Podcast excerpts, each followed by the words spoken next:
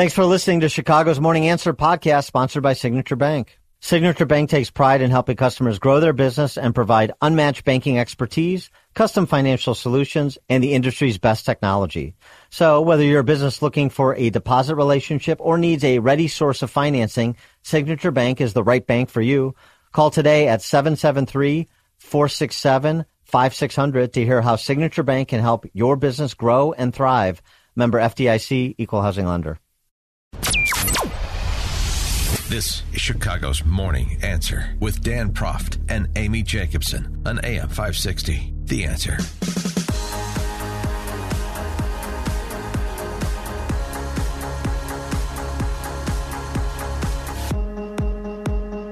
All right, good Friday morning. Amy Jacobson here, John Anthony, and Hey. for Dan Proft. Glad to be back. Yeah, I'm so you know it would help if I put my headphones on.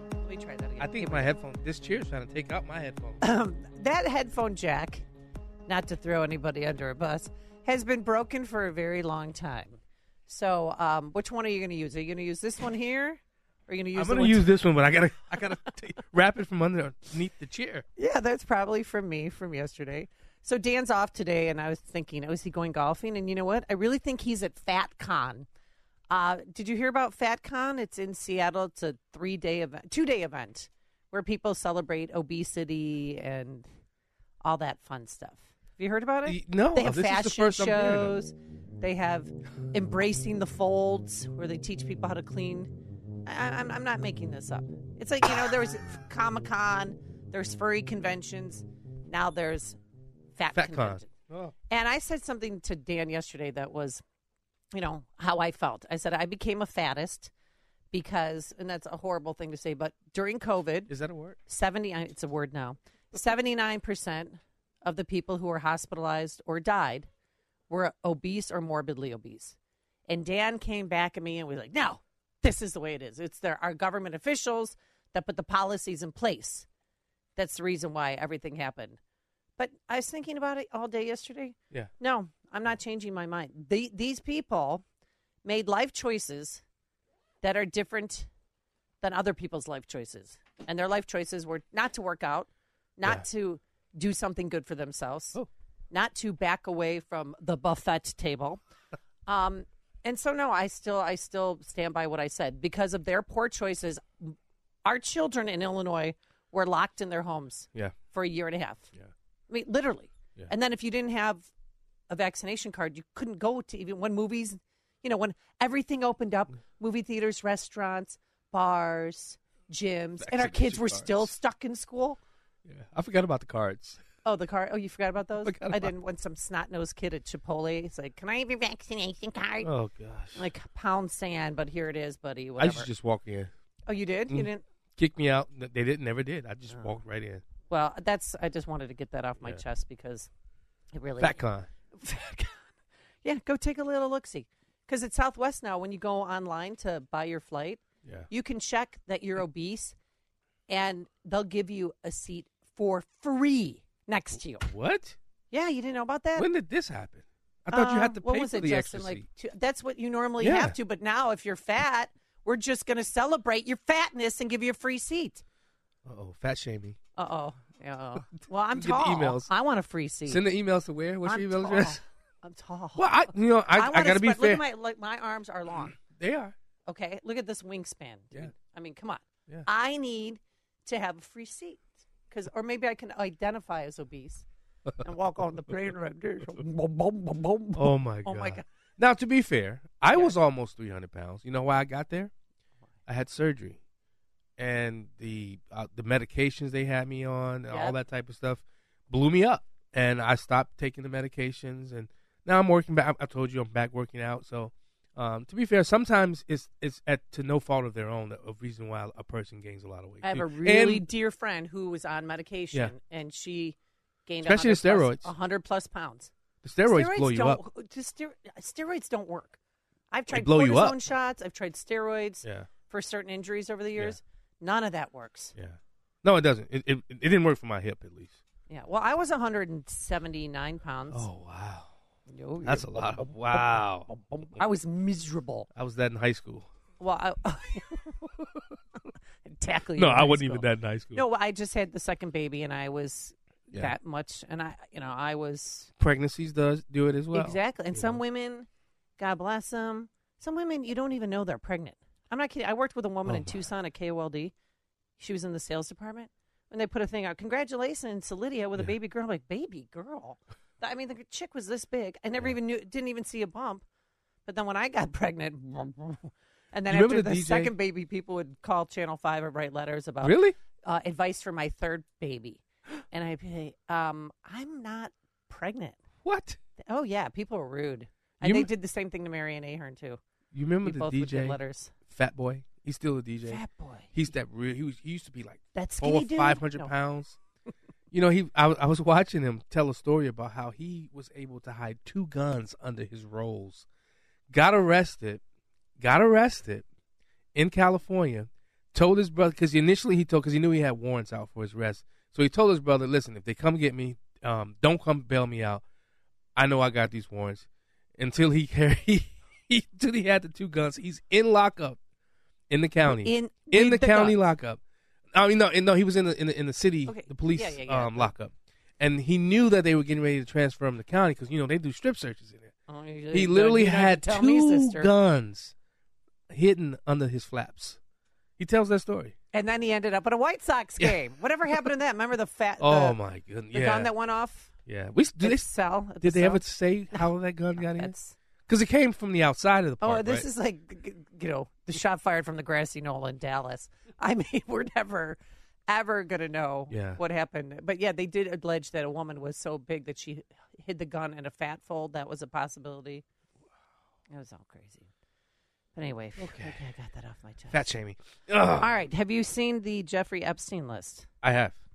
And any names that you know? I mean, Stephen Hawking. Yeah. Well, well, hello, where did that come? My kids are the one who told me about that. Yeah. They said, "Well, mom, you know, How? Stephen Hawking." Was on the I'm still figuring out how was he able. I, I What do you mean? He took a. He was on the island. So was David know, no, but- Copperfield. So was Michael Jackson, yeah. Bill Richardson. Yeah. See, the list, I, I don't think the list is of importance. I think that black book is more important than the list. Because just having, just being there with him, you know, but you show who that black, you show the black book that they've buried. Uh-huh. Who's in that black book? That's, hmm, that's where, the, that's where, that's where the real story is. Well, these depositions have been sealed from since 2016, and it's going to be a slow roll of information. But of course, the mainstream media was so excited Yeah. to jump on Trump because Trump's on course. the list. But guess what? Have you ever been to West Palm? yeah, of course. Yeah. It's a tiny town. Everybody I'll knows tell you, if you live there for a month, you're going to know Mhm. everybody and anybody. That's it's true. that small of a town. So um, this is Trump. They yes, they used to be friends, but he learned of his alleged Mm-hmm. friendship and then ended it. This is Trump in 2019. I knew him like everybody in Palm Beach knew him. I mean, people in Palm Beach knew him. He was a fixture in Palm Beach. Uh, I had a falling out with him a long time ago. I was not a fan of his. That I can tell you. I was not a fan of his. But Bill Clinton, who has uh, maintained all along that he was never on the island, yeah. turns out he was on the island. Ooh. I mean, that's about as shocking as finding Mike Pence at church. Oh. I'm kidding. That came from Greg, Greg Gutfeld. But that um, the, the whole thing about this story too that bothers me is that they knew, reporters knew years ago. Remember Amy Robach? She used to I do. at- yeah. Yeah. and she was on Nightline, and she had been working on this story for three years because this has been going on. He's had a sex slaves at various places. New York, his apartment in New York. He had sex slaves Ooh. in West Palm. He had them on that island, and he had them at a place in France Wow. because he was a sex. He's a trafficker. Well, too, he's a right? trafficker, but Yeah. he had to have. I mean, one of the victims was interviewed on ABC News. Um, you know, after they let Amy finally tell her story, uh, she said he he was a sex. He had to have a certain amount of massages every day, Wow. and he used those older girls to recruit younger girls in Yeah. West Palm. Yeah. And people knew about it, Yeah. and they did nothing because he had money and he had influence and he had power. Right. So here's Amy Robach, and just listen to what she says. She's sitting on the set of Dateline, and she's kind of complaining to a coworker. Her microphone is still on, and uh, just just listen up. I- I've had the story for three years. I've had this interview with Virginia Roberts. We would not put it on the air. Um, first of all, I was told, Who's Jeffrey Epstein? No one knows who that is. This is a stupid story. Um, then the palace found out that we had her whole allegations about Prince Andrew and threatened us a million different ways. Um, we were so afraid we wouldn't be able to interview Kate and Will oh, that we that also quashed the story. And then, um, and then Alan Dershowitz was also implicated in because of the planes. She told me everything. She had pictures. She had everything. She was in hiding for 12 years. We convinced her to come out. We convinced her to talk to us. Um, it was unbelievable what we had. Clinton. We had everything. I, I tried for three years to get it on to no avail, and now it's all coming out, and it's like these new revelations, and I freaking had all of it. I, I, I'm so pissed right now. Like every day, I get more and more pissed because I'm just like, oh my god, we it was um, what what we had was unreal. Other women backing it up. Hey, yep. Brad Edwards, the attorney, three years ago, saying like on like we there will come a day when we will realize Jeffrey Epstein was the most prolific pedophile this country has ever known. I had it all three years ago. Shame wow. on the mainstream media. But that's to... another graphic example of why you can't trust them. Yeah. And that attorney that she was talking about, uh, Bradley Edwards, he's been representing 70 Sheesh. trafficking victims to Jeffrey Epstein. And this is what he had to say about President Trump's involvement, which there was no involvement. Nothing at all. I, the only thing that I can say about President Trump is that he is the only person who, in 2009, when I served a lot of subpoenas on a lot of people, or at least gave notice to some pretty uh, connected people that I was going, that I wanted to talk to them, he is the only person who picked up the phone and said, "Let's just talk. I'll give you as much time as you want. I'll tell you what you need to know." and was very helpful in the information that he gave and gave no indication whatsoever that he was involved in anything untoward whatsoever, but had good information that checked out and that helped us, and that we didn't have to take a, a, a deposition of him. That was in 2009? That was in 2009. So. Do you know if there's any truth to James Patterson's claims that Trump kicked Epstein out of the Mar-a-Lago? I've definitely heard that. Yeah. Oh. They, they, they got into it so badly. And, you know, years ago, Trump gave Vanity Fair an interview, said, you know, Epstein's a nice guy, or he's a great guy, and he hangs out with a lot of beautiful women. So the mainstream media is trying to attach that to yeah, yeah. who's not on the island. Right. Bill Clinton on the island. This is Jennifer Freeman, real quick. I want to get this in here, who represents the victim who allegedly was with Bill Clinton. A victim reported being on a helicopter with him and Bill. with uh, Maxwell. Um, and um, there's another statement that she made that uh, Epps, uh, Clinton was on the island, which is very different than what we'd heard previously. We were heard that he wasn't on the island. Again, hard to say who to believe, of course, but um, he was on the line on the island, but didn't take the bait. In other words, didn't have relationship, sexual relationships with any of any of the girls. To yep. be continued, but lost in all of this. Anybody seem to care about the girls who were yeah. roped into being sex slaves. Exactly. Epstein who, who were then pressured and they tried to leave, they couldn't leave. Yeah. And then Epstein ends up dead. Can you imagine why? I mean, can you imagine him on the stand? Oh, he couldn't. I mean, Epstein didn't kill himself. I, you know, that's the moniker that, that completely agree. I I can't see it because he he has too much dirt on too many people. And there's more to come. It's what Chicago is talking about. It's Chicago's Morning Answer with Dan and Amy on AM 560. The Answer. Business owners, now's the time for your business to make the move to a locally owned business bank. Hi, Mike Gallagher here to let you know that you don't have to look far. Signature Bank was founded in Chicago with a simple mission to help companies like yours grow, succeed, and thrive. Their decisions are made locally by a terrific team that knows your name, cares about your business, and invests in your success. That's why Signature Bank is my bank. I'm a customer. As business owners, they knew that local family owned businesses were not getting the help they needed or deserved. So, I invite you to reach out to my friends at Signature Bank today. Write the number down. Remember this phone number, Signature Bank, 773 467 5630, and learn all about this great bank, 773 467 5630, or visit them online at signaturebank.bank. That's signaturebank.bank. Signature Bank makes commercial banking personal. Member FDIC, equal housing lender. Looking for the latest news, insight into what it means, and the sharpest opinion, there's only one station in Chicago where you can turn, and it's this one. We're AM 560. The answer. All right, phone lines are open 312 642 5600 turnkey.pro answer line. You can also reach us on our text line 64636. Type in DA, then a quick comment. You know, I, I made a tease before this segment saying, You'll never believe who's out on bond. Yeah. But I was wrong. Yeah. He's Well, not was out on bond, but he still has bond. He can Yeah. still be out on bond. And of course, we're talking about Deobra. Is that? Deobra. Oh, gee, here we go. Deobra Redden. We'll just call him Redden mm-hmm. by his last name. He's that thug who launched himself Superman style over Yeah. The judge's desk and tackled her and three other people. Yeah. You might remember, but you have to see it. But this is what it was. I appreciate that, but I think it's time that he gets a taste of something else because I just can't with that history. In accordance with the laws of the state of Nevada, this court.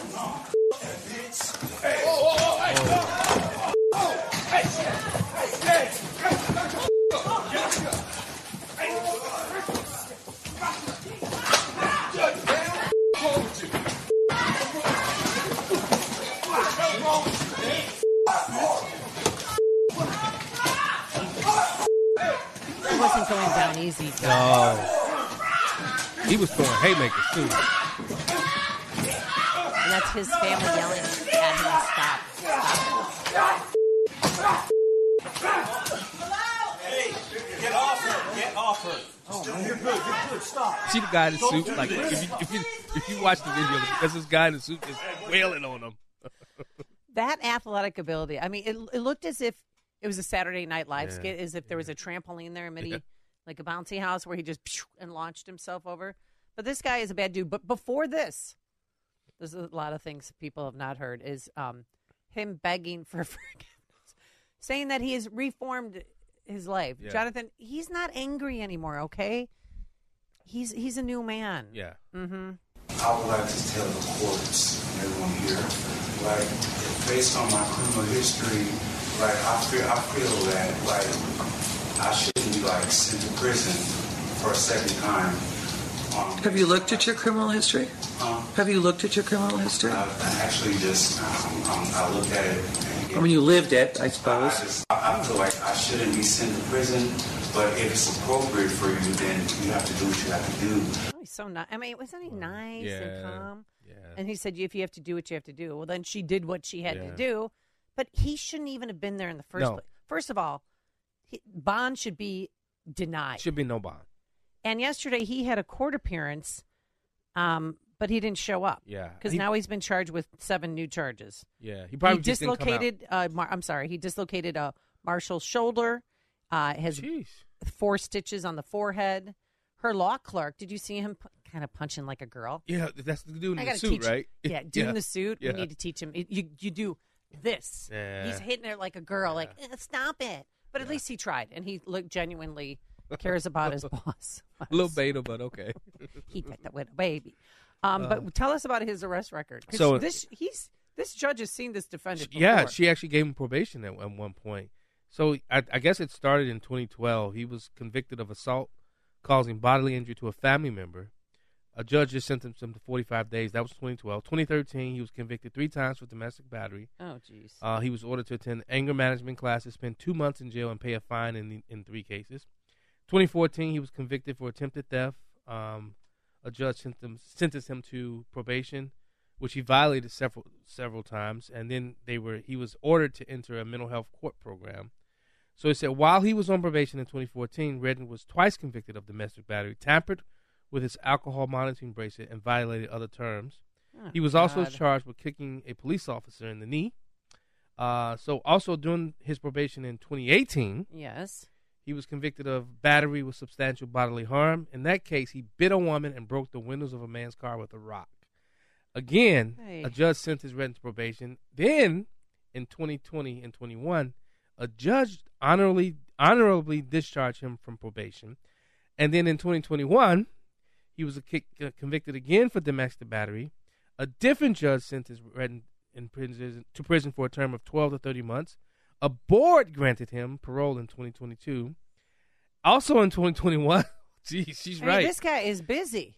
Police charged Redden with attempted home invasion and destroying the property of another person. Yeah, he. I know he used a baseball bat in that case. Yeah, and then So January this is a bad dude. Yeah, then the, the charges that's um, why he was before her. But this is the lawlessness that we have in Yeah. Democratic counties. Yeah. I mean, you don't think that that could happen here? It- it- of course, it- I'm sure I mean, it's the- happened here. These thugs feel so emboldened that they, I mean, attack a judge Yeah. and three other people. Yeah, yeah. It's just you know, I, listen. I'm you know I'm one of the biggest mental health ag- advocates. Sometimes it's not mental health; it's just evil. Some people are just pure evil, and you have to call it for what it is: evil, not mental health. This is I don't. This is a guy who just just dealt with some stuff in his life, and and, and is now just evil. I mean, he. Did you see how he cleared that bench? He Uh-huh. The- the literally bench? cleared the bench and just Okay, took her out. Oh no, No, I- I know. Gosh, I didn't say that. but I mean, The This- Bears this- might need him. this is coming to Illinois and other states that have adopted these policies. Well, luckily the judge did not get injured, but the judge brought this upon herself too. But she's seen him before. Yes, She knows his song and dance routine. yes, Shame on her. yes. She put him on probation. And have him deny him bail right now. Correct, correct. And he, st- do you think he was in his cell I yesterday? think he he- didn't he show up just for his court out, appearance. Yeah. Oh my God! Let's go to Willie on the south side. Hold on one second, Willie. There you go. Hi, you're on Chicago's Morning Answer. Good morning. Hi, Amy. Previously, when you said get him out on bond, I thought it was going to be, I was guessing it was going to be the fireman that chased the kid down and shot him and tried to mur- and murder him. The judge just let him out free, no money. That's what I Oh, thought the- you were going to name. The road rage incident on Foster and Ashland. Yeah, chased him down and shot the kid in the mouth. I know. That's I, who I thought you were talking about. I, I'm not sure if that gentleman's out on bond, but yeah, I know. And his attorney, the firefighter's attorney, says there's a different side to that story that we don't know. So, Oh, of course, of course. well, he has no prior. Well, wait, hey, hold on a second. He does No, no, have no. priors. Yes, he Oh, does where are have his prior? priors The firefighter. The firefighter has priors. You can't be a firefighter yeah, and have priors. in priors. Colorado. Oh, in Colorado. Do you know what those charges are? Domestic violence. Okay. And was he? Did he spend any time in jail, or what do you know?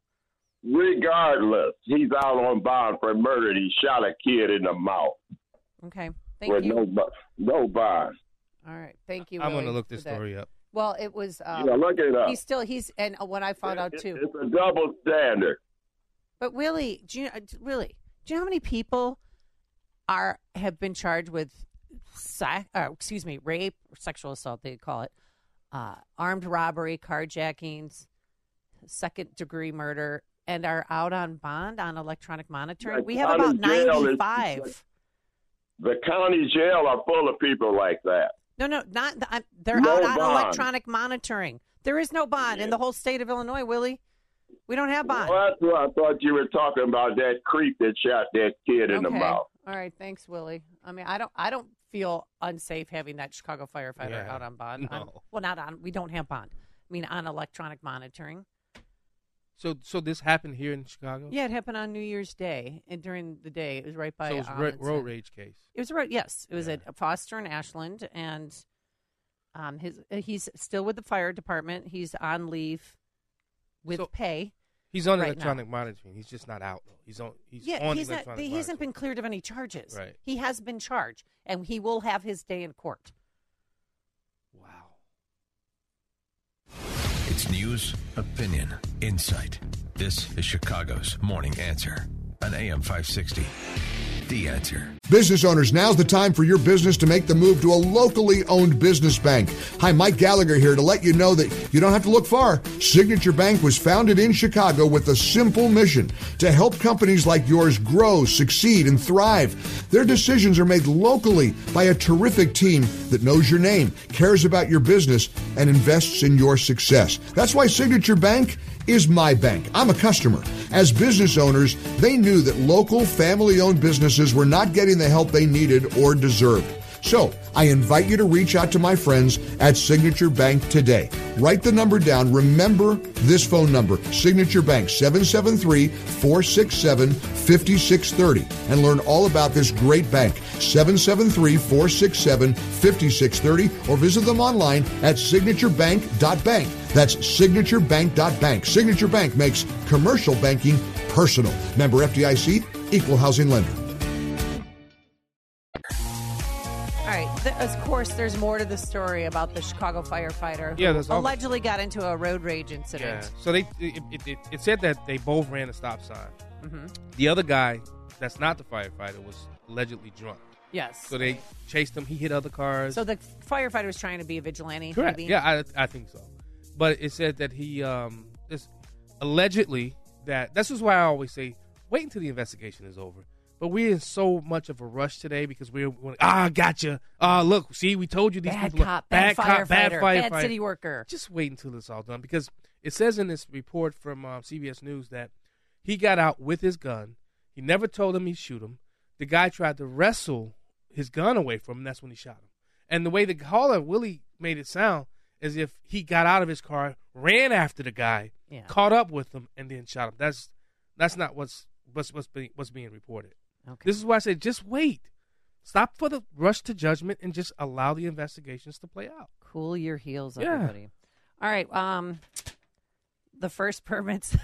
sorry, the DNC's coming Oh. to Chicago in August. Uh-oh. Excited? No. Well, the first permits for rallies uh, during the DNC have been filed in Chicago. I want you to meet two people. Andy Thayer, he's with he's a Chicago gay activist, and uh, this is why he's filing for a permit. The fact of the matter is, the Democrats have used our issues to gain electoral advantage and then given us the bare minimum. Ooh. Gay communities fighting back against the Democratic Party. They want to march on Michigan Avenue the day before. Wow. And joining the gay community is the Chicago for Abortion Rights Committee. Meet Linda Loew.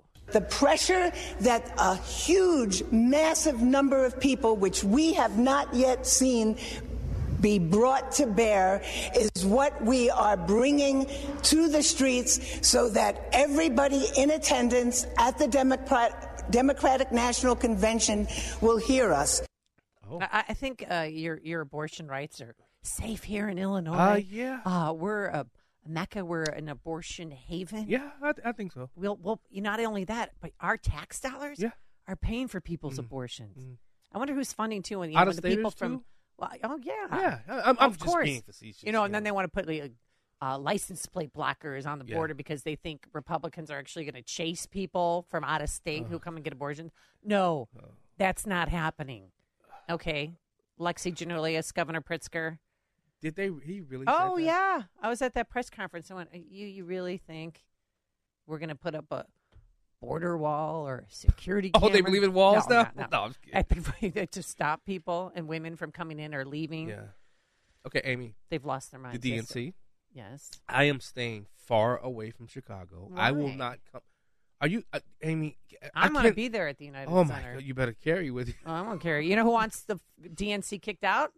Uh oh. Father Pfleger. Uh uh You know, the crisis of homelessness um, has spiked to a new level in Chicago with the influx of uh, asylum seekers and the migrants. Our shelters are filled. We have people living in our streets. We have people living on the bridges. We get 80 to 100 people come to our doors here every single day looking for food cards, looking for coats, looking for clothes. Um, and I think we as a country have continued to ignore the homeless issue, but the migrant issue now has taken it to a whole new level. Um, so I, I just think it's time to address it. And with the Democratic Convention coming, we must force them to say, is this going to be a policy to eradicate homelessness in Chicago and in this country? We've sent billions of dollars to Ukraine, billions of dollars to Israel, but we don't have billions of dollars. We say it's important to house Americans who are um, who are here. I can't, can't really Can't- deny anything he's really saying. Sounds like a Republican right there. It's what Chicago is talking about. It's Chicago's Morning Answer with Dan and Amy on AM 560. The Answer. This is Chicago's Morning Answer with Dan Proft and Amy Jacobson on AM 560. The Answer.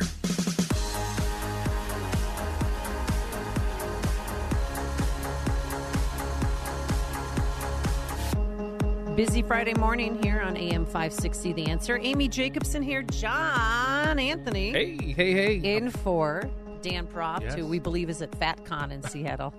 No. I bet he's golfing somewhere, Uh. having fun. Good for him. We love it when you're in. We don't have a live correspondent there. No. well, Dan would suggested that I go. I should. Oh, they, I mean, they shame you though. Oh no! Who's this skinny girl? What you're talking about? All right. Well, game on. New York's mayor Eric Adams. He has a new way to fight the buses that are coming into New York. Are you ready? Yeah. He's suing the bus companies. Oh, he made this big declarative statement yesterday. New York City has and will continue to do our part to manage this humanitarian crisis. But we cannot bear the cost of reckless political ploys from the state of Texas alone. Today, our administration filed a lawsuit against 17 companies that have taken part in Texas Governor Greg Abbott's scheme to transport tens of thousands of migrants to New York City in an attempt to overwhelm our social services system. These companies have violated state law by not paying the cost of caring for these migrants. And that's why we are suing to recoup approximately $700 million already spent to care for migrants bused here in the last two years by the state of Texas. Governor Abbott's continuing use of migrants as political pawns is not only chaotic and inhumane, but makes clear he puts politics over people. Today's lawsuit should serve as a warning to all those who break the law in this way. 312 642 5600. Is that going to do it? Is that going to be effective? No, he got his and how soon orders. till it happens here in Chicago? Because whatever Mayor Adams does and Brandon Johnson does, and the you know mayor of Colorado, Los Angeles, going after the bus companies. Because guess what they're going to do? Yeah. Then they're going to fly them in, Huh. just like they did on Christmas or New Year's Eve. They had a seven seven seven. That's a big. That's a big bird. Oh, look you know what I mean? What? Big bird. I know I got to watch my mouth. Um, from San Antonio to Rockford, Chicago Airport, with 340 passengers Yeah, on it. John Cabello came out against that state rep. Oh, this. Oh, yeah. he slammed it. Well, a lot of municipalities are getting a little squirmy, getting Yeah. a little squishy, getting a little no, no, no, no, not in my backyard. In Hinsdale, they've had 17 buses Yeah. since I've seen you last. Yeah. dropping people off at the metro station. They're wearing blankets and you know. I actually broke that on Sean Thompson's show. Oh, you did? I had Dennis Reboletti, former state rep, Uh huh. running for state rep and uh, Addison Township supervisor on, and he was getting the information sent to him while we were on air, and I broke that with Elmhurst, Hinsdale. Yeah. The buses were just rolling. Three thousand plus in DuPage County alone. Yeah. Yesterday, I was telling Dan this too. In Palatine, or two days ago now, Uh-huh. they had a bus. Um, you know, the migrant bus come in. Forty people got off. They wouldn't let them off. Really? The one person got on. They're like, no, no, no, back. Palatine police like, get on, get back on, and then and then they gave the bus driver. This is a drop off location. It's at Polk and Des Plaines, which, by the way, they're going to erect for warming tents there. Uh oh, we're back to talking tents, but we'll get into that with Alderman Brian Hopkins at the seven o'clock. So then they pushed them back on the bus, and then they police escorted them. One in front, one in back. Like, we got a convoy here. I don't got blame them 'em. to fifty three, followed them to ninety, and then peeled off. Yeah, I don't blame them. You know, you, you, you want to pass these ordinances to make yourself a sanctuary city. Guess what? Take the brunt of it. I, I, I, I I'm sorry. What what Greg Abbott is doing is masterful in my Well, opinion. what what is Texas going to do? Yeah. House nine Correct. million more people? Correct. How many has Biden, the Biden administration sent to New York? How many has the Biden administration sent to, to Illinois, Chicago? You know, by, by way of, of flight, however they they're doing it. You know, the people that wait and you know. Well, different government agencies are doing different That's my things. point. And here's uh, some. Well, we'll quickly before we get to Mayorkas, who's just an absolute buffoon, and so glad he's going to be impeached. impeached. Um, Hinsdale residents celebrated because now the bus company will be fined seven hundred and fifty dollars per person that gets off, Yeah. And they'd impound the bus. So why go after the bus company? They're the doing bus the same company? thing in Woodstock. They're doing the same thing Why go after the bus company? It's it's, but but the people are celebrating. These liberals who are so warming that I have the hate has no home signs in their front yard. They're happy that this ordinance was passed. I'm delighted. It was the right decision. Unfortunately, 10 days too late. Oh. Having this open door policy has become chaos. I think the ordinance is a good thing. I think the key word is unscheduled. And in Joliet, oh, they that's took it. my all- hometown. I That's where know. I'm living. Well, you, these are your your peeps, Ugh. okay? No, they're really. I know. upset as they should be, but this is their reasoning for not wanting to be a welcoming city. Because just face it, you're not. We don't know their criminal backgrounds. Oh. We want to guard our city. We are seeing what's happening in other cities around us. We're seeing what's happening in Chicago, and uh, this border uh, crisis is much more than a crisis. It's an epidemic. Three one two six four two wonder who that fifty was. six hundred. That voice sounds She's familiar. um a black woman. Yeah, that voice sounds She's really be- beautiful on it. I wonder if she's the on, on the city council. No, she was speaking at the lectern Okay. in public comment section. Send me that video. Okay. I think I know that. I know that voice. That's why. Oh, Yeah. So, do you support your fellow Jolietans? I, I don't want him people in. I don't don't bring him to Joliet. No, we already got our own issues and problems. We don't we don't need more. And, I mean, you know, sounds like I, I remember a person coming down an escalator saying these exact same things back in 2015. I know these same pro- and he said he said what would happen if we allowed what was what's happening to happen, but nobody listened. He cleaned it up, but then Joe Biden, who's who's in my opinion, he and his administration, they are at fault here. Don't blame oh, Abbott, Joe Biden, his administration, Mayorkas, the Department of Justice. Go, all of them are at fault. Not Abbott. He's doing what he should be doing. He's being a leader. I'm sick. I'm so, I'm I'm so I'm fit to be tied with this. Oak Lawn, Schaumburg, Elk Grove Village, Yeah. they all passed similar measures taxing extended hotel and motel stays. So if some, somebody stays beyond 30 days, Yeah. then there's going to be a $1,000 per person tax. So that's why they're not being dropped off at hotels.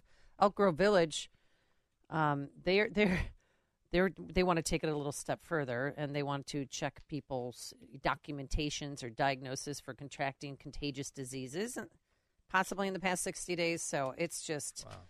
But guess what? You ready for this? Yeah. Grundy County. Uh-oh. Oh, Grundy County. Uh-oh. No, you didn't. Yes, they did. They have declared themselves a non-sanctuary county. Chris Balkema. Oh. LaSalle County, west of Grundy, is likely to consider the same resolution on January 11th. Yeah, that's Don Jensen. the- the county chairman. Non-sanctuary county. Yeah. How can we have this here? Well, that's I mean, you got some leaders there. Chris Balkema running Grundy County and Don Jensen in LaSalle County. You know, that's what I represented those counties when I was Uh-huh. state rep, and so I know these these guys. They they also have um, a two A sanctuary too, basically. Yeah, Really? come on. Well, Brandon How oh, it Johnson's should having be. none of it. He was on CNN. Where is it? Well, he says our, our city's under attack from Texas. The issue is not just how we respond in the city of Chicago, it's the fact that we have a governor, a governor, an elected official in the state of Texas that is placing families on buses without shoes, cold, wet, tired, hungry, afraid, traumatized, and then they come to the city of Chicago where we have homelessness, we have mental health clinics that have been shut down and closed. You have people who are seeking employment. The, the governor of Texas needs to take a look in the mirror of the chaos that he is causing for this country. No, This is you know, not just a Biden looks to look at himself in the mirror, and they're having this emergency meeting. Mayor Johnson is Yeah. with uh, congressional members today Mhm. behind closed doors. Not not about stopping the hemorrhaging of people coming in, but about getting more federal funding. Right. But but Amy, you can make that exact same speech about the people of Illinois. You can you can make those exact same speech about people who are hurt here hurting, our veterans are. I mean, make Yep. that speech. I don't I'm sorry. I'm so sorry. No, I'm not sorry. What's happening? This invasion that's happening to our country is going to cripple us if we don't get a leader in here, a strong man in here who will say, "I'm not having this. Remain in Mexico. You're not coming in here. You're not. You're not feeding off." And then Gavin Newsom wants to give him health insurance. Are we kidding? Next thing you know, they'll be signing them up to vote. Uh, Mayorkas, this he, he's just he lies so well that I don't even think he knows he's lying anymore. Yeah. He was on with Bret Baier. Would it be Climate surprise change. you to hear that CBP sources say that currently they are releasing more than 70% of the migrants crossing every day, and sometimes more than that number, higher than 70%? Would that surprise you? It would not. Uh, it would not surprise me at all. I know the data, and I will tell you that when individuals are released, they are released into immigration enforcement proceedings. They are on alternatives to detention, and we have returned or removed a record number of individuals. We are enforcing the laws that Congress has Well, passed. you say I mean, I, I don't even want to hear. From, I'm not even going to play the second bite because I can't stand I it. I just can't wait to see. He should have been impeached. well, they're starting an impeachment process. Yeah, but Kevin. Kevin, this is one of the things Kevin McCarthy should have did right away, right away. When you saw that invasion happening in our country, because this is this is we're being this is a national security issue. they had more people come into this country in the month of December Yeah, than any record they've ever kept. 300,000 plus. That's a Rose Bowls, eight Rose Bowls. Stadiums full of people. Um, here's a, a black Chicago resident, female, CPS teacher who's had enough. The purpose of this ordinance that's not it. is No, a, a here. communication. The elected officials in Illinois have an obligation to their constituents, to the people that they claim to work for, to the people that have elected them, and we're being ignored, and it has to stop. So, John Anthony. Wait, did she get that passed through the CTU to, to say that though? Well, the crisis at the border convinced the black community to vote for Trump. 312 642 5600 turnkey.pro. you heard what Mark Carter said. Mark Carter, he said, "Trump, come to come to Illinois. Mhm. We, you know, come come to Illinois. Let's have this conversation." And that's happening across the country, Amy. 312 642 5600. I'm never on this side, so I'm going to stretch. Uh, Tracy and Manteno, you're on Chicago's Morning Answer. Good morning. Good morning. I love you. I listen to you every morning, Dan and Amy. And John, I try to get you every weekend on Saturday. Oh, thank you. I'm calling um a week ago. I mean before all this and now I saw it even in the newspaper and I read. And I'm a stay at home mom, so I get to write it all. I'm up to date. So we had a busload of in Kankakee County. Yep. And they got dropped off on 57, and they dropped them off at University Park at the rail at the Metro. Drop them off, and nobody talked about it. Very few did. But then again, when it comes up to Hinsdale, Winnetka, all the northern side, oh my God, it's a controversy. It's like Martha's Vineyard all over again. It's like it's pathetic. I, I just we don't have the resources. I'm Kankakee County. Oh, it's a big county, but we only have a hundred thousand residents. That's it. Wait, didn't you guys just have to lay off some some sheriff's deputies and? Thanks, um, Tracy. Yeah, because Kankakee County, I mean, the tax base isn't there. You know, Hinsdale and, and- all that, Elmhurst. Oh, yeah, they they're- matter more. Oh, yeah. You know, come on. The fluffy mansions. uh, Joey T in Palatine, you're on Chicago's Morning Answer. Uh oh, trouble. Hi. No, no. Good morning, you guys. John, stop it. Um, listen. Um, I want to just thank all of you, John, Amy. You are the balance to Dan. Dan's like three levels above my brain cells, but he, he makes some wonderful points all the time. I relate to you more. You're more on my level, so I love you for that. Thank you for everything that you guys do on this uh, radio station. But I just want to mention one thing on the conversation you guys were just talking about. Go to a DMV. They're all trying to get IDs. They're all trying to get driver's licenses. The people that are, the people in the state of Illinois can't get driving tests. Um, nobody speaks English anymore. I don't know if you guys noticed that. Mm-hmm. Nobody. And I asked my in-laws who, when they were alive, came here from another country. How did you learn how to speak English? You know, my father-in-law told me I went to the park district every week to learn how to speak. You can't even go to the park district because, as you mentioned in the past, Amy, these facilities are filled and they don't have the programs for the residents and what they need to help No, them and we're with. paying taxes So- for, for facilities that I can't even get into to even see what they're doing with our tax dollars. Right. I know, but thank you guys so much. I love you. And John, that interview with Miss Lynne Patton was phenomenal. Oh, She's well, coming on today. She's No. coming. She's coming back on today at eight o'clock. For those of you who missed it, Oh my God, ask that her was a fresh round of questions. Yes. So All right. Well, thank you all, and I love you, and I listen to you guys as often as I can. Thank, Thank you. you, Joey nice. T from Palatine. That's so sweet. Amy, listen, I don't like this whole having to have a, a appointment to go to DMV. No, stop. Why? You got to have an appointment to go in. I, I'm I'm not a fan of that. I'm just not a fan of that. You know, because you know we don't have a lot of people out there. Maybe there. we can Joliet. save this for Open Mic Friday. Yeah, let's do it. Okay. About your Yes, I'm the I'm, I'm I'm upset with it. Oh, I love having an appointment. No. Uh, Larry in Elmhurst, you're on Chicago's Morning Answer. Hey, good morning. Hey, I think that appointment though was for seniors, if I'm not mistaken. No, my daughter had to make one. It took her Oh, three, really? Oh. four, a month to to, to go. Everything changed with COVID, John. You should I'm- get with the times. Ooh. Yes, but anyway, Larry, go uh, ahead. Woosah, woosah. uh, I'm on uh, on Facebook with uh, Governor Abbott, and I keep telling him to send them to Downers Grove, Western Springs, Oh. uh, Tinley Park, uh, Hinsdale. He must be listening, but I tell him not to send them to Orland Park. it's a Republican city there. Well, they did send. I, no, I do believe you got a few buses. No, 'Cause send I them up the the coast. list. I saw the Send them up the coast. Bannockburn, Glencoe. Oh no, day I- they need. I want Yeah. some Kenilworth right Kenilworth. now. Let's send Oh, them up there. Let's see what happens. I'll do that today. Lake For- no, put Kenilworth, Glencoe, Lake Forest, Glencoe, Bannockburn. Is it Bannock? Bannockburn? It's called Bannockburn. Bannockburn. That's the one city I never did a live shot in. Really? Never. All I right, don't know I'll why I said the that. out Because I speak in non sequiturs. All right, thank you, Larry. Let's go to Tom in Blue Island. You're on Chicago's Morning Answer. Good morning, Amy. Good morning, brother. Good morning, bro.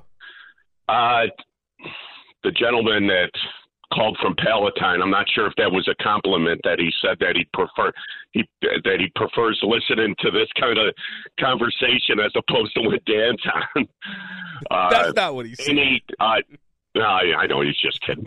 Amy, I wanted not to take a run at you, but your trade a little bit. It seems to me I don't know if we could start a fund or something for someone to, uh, with a microphone in front of this Eric Adams or Brandon Johnson when they're complaining about a few thousand quote unquote migrants, a euphemism for illegal alien, and ask them, how do you think the governor of Texas feels? He's been overrun by millions of them. Yeah, And eight if million. one person in the media just would ask that simple question, I, I would just love to see the look on their face. And That's John, if you remember, it, Johnny, if you remember uh, Rocky Three, uh, it was the Rocky in which uh, Carl Weathers, Apollo Mm-hmm. Creed, uh, became uh, Rocky's trainer after Mickey had died, and um, Rocky and Apollo Creed are sitting watching a press conference, and Mr. T, Clubber Lang, is yapping and yapping and yapping, and then they phase back over to Carl Weathers, and he's just got this little look on his face, and he says, "You just keep talking." Yep. And right. President Trump is Carl Weathers. Yeah. All right. Thanks, Tom. Uh, appreciate it. Yes, and uh, I would ask more questions at press conference. Johnson is not like Mayor Lightfoot. Does not make himself uh, available to reporters. No, no, no, no, no. And remember, he had a chance to visit the border, but he Uh-oh. couldn't. You know why? Because he black. What? What'd you say, John? Because he black. Just to clarify, when when is a team soon as possible. Look, I'm still running a major city. I have children who attend schools who have soccer games, y'all. You know, you all are asking me as if I'm not a parent in this city. I get it. I'm mayor. I get it. But you're asking me to give you a date, and I have to court. Do you understand that you have not had a mayor like me? I get that. I have a wife. I have children. They have schedules. And plus, we still have public safety that we have to address. We still have the unhoused that we have to address. I still have a budget that I have to address. And I'm doing all of that with a black wife raising three black children on the west side of the city of Chicago. I am going to the border as soon as possible. But I got to coordinate that with running the government and making sure that my wife and children are secure as well. Thank you, Lawrence. Can you? The stories you need to know to start your day. This is Chicago's Morning Answer on AM 560. The Answer. America First with Sebastian Gorka. Weekday afternoons at 3 on AM 560. The Answer. I'm not ready. Are you for this to start all over again? Got an email from the Chicago Department of Public Health, the media blast. Hospitalizations related to COVID 19 are on the rise, moving Chicago and Cook County from low to medium. Based on metrics from the CDC, as of just before Christmas, 30 people on average are being admitted daily to hospitals in Cook County, an increase of 14% from the previous week. That, as we've learned, that states are reviving the mandatory mask mandates in hospitals. Ready for this? Mm. We've mentioned it, but let's bring it up again. California, Massachusetts, New York, and Illinois and Washington, D.C. have mask mandates in hospitals. A move that comes as COVID 19 cases continue to surge in the Northeast and the Southeast.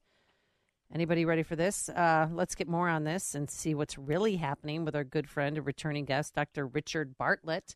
Mr. Bartlett, how are you doing today, Doctor? Doing well, Amy. Good morning, Amy. Good morning, John. Good morning, Chicago. And I know I should mention too that you practiced medicine in Texas for 28 years, probably 29 years now, and you served for former Governor Perry's uh, health care task force. So, should we be concerned about this latest strain of COVID? You know, everything needs to be uh, looked at through realistic lenses, and uh, we've seen uh, overblown uh, statements for fear mongering uh, for the last four years. That's been a strategy. And uh, hospitals in five states that you mentioned are starting to push masking, uh, despite the fact that several weeks ago in the British Medical Journal, uh, a study just uh, a report uh, out of the British Medical Journal says, quote, current body of scientific data does not support masking for COVID-19. And so uh, we have seen this for 40 years now. Studies about masking for uh, highly contagious respiratory viruses, whether it's the flu or COVID, and no evidence that it's effective. But don't confuse people with the science. Um, it, there's a there is a a real issue of medical tyranny where um, things are forced against the science, and we've seen it with uh, the vaccines. There are nurses that were fired in Illinois mm-hmm. from hospitals for not receiving the COVID shots, and then a year later they become millionaires uh, because it was proven to be uh, wrong in the court. Mm-hmm. So uh, we've seen one thing after another: uh, patients dying in hospitals alone, uh, their loved ones not allowed to visit them. Uh, we've well, seen about, put people putting bags over their heads. What what in God's name was that? that was a level two trauma center in West Texas that uh, was putting plastic equipment bags over patients' heads in the ER when they tested positive for COVID. One case was a uh, teenager who uh, had COVID. Her oxygen levels dropped into the 80s on her oxygen saturation at home she tested positive for COVID at home, and her mother rightly brought her to the emergency room. I'm an emergency room doctor. Right now, I'm on duty in Amarillo, Texas, in the ER.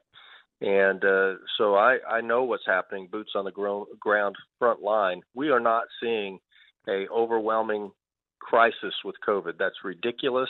That's not true. And we've heard a lot of things that are not true. But this young lady, this teenager, goes mm-hmm. to the ER, they do a swab in her nose, it's positive, and they whip out a plastic bag just the si- same size as a large trash bag and and start to put it over her head. And she's already wearing a mask, which doesn't work. And uh, the the mother says, "Well, well, what are you doing to my daughter?" And they said, "This is what we do here. If you want our help, this is what we do."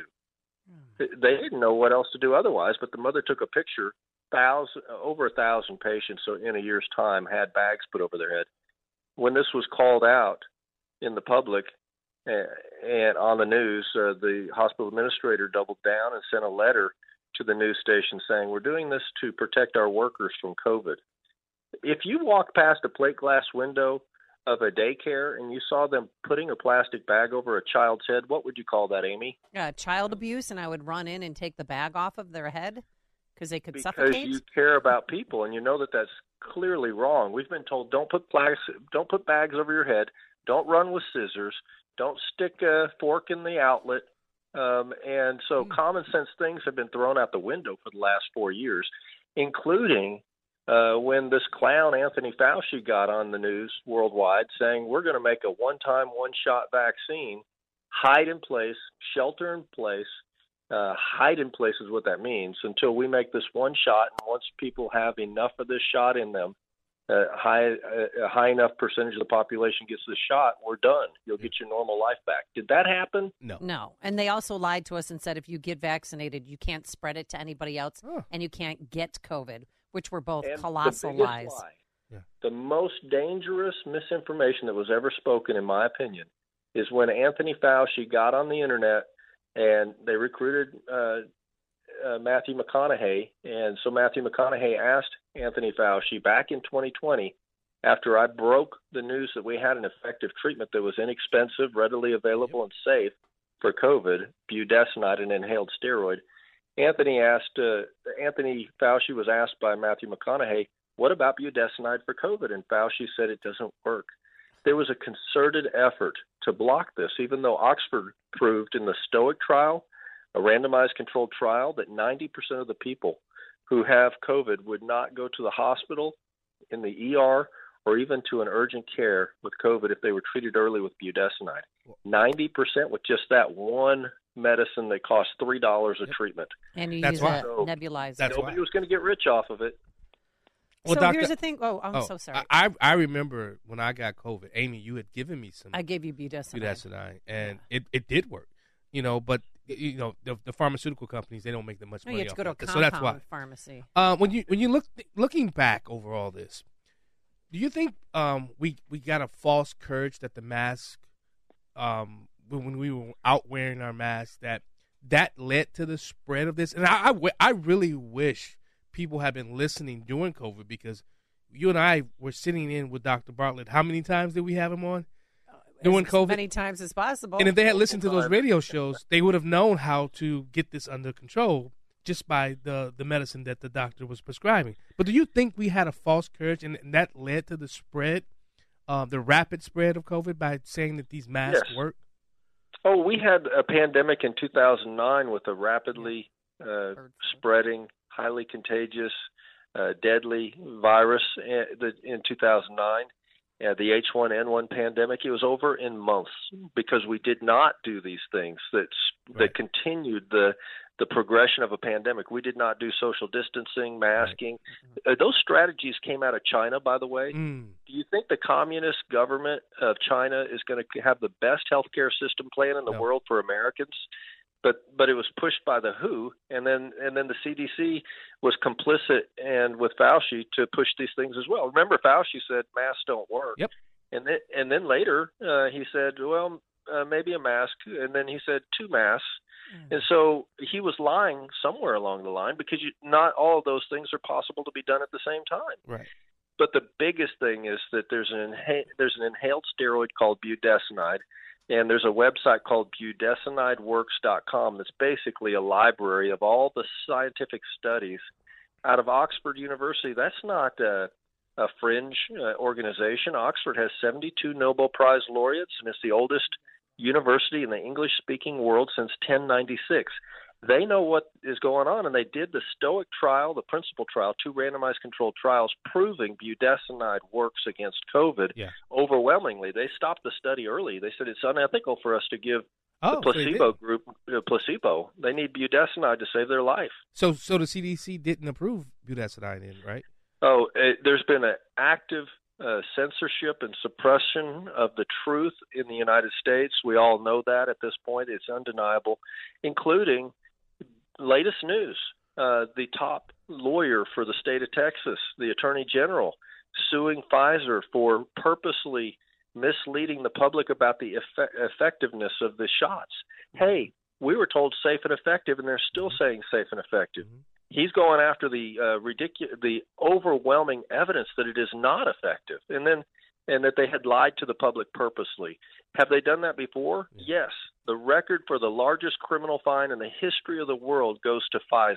Wow. $2.3 billion for civil and criminal fines 10 years ago.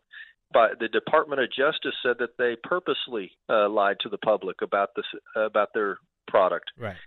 Hey, Could hey, they doctor, do it? They doc- did it. Doctor, we, we're running up against the, uh, the time. I just have a question that I'm sure is on everybody's mind.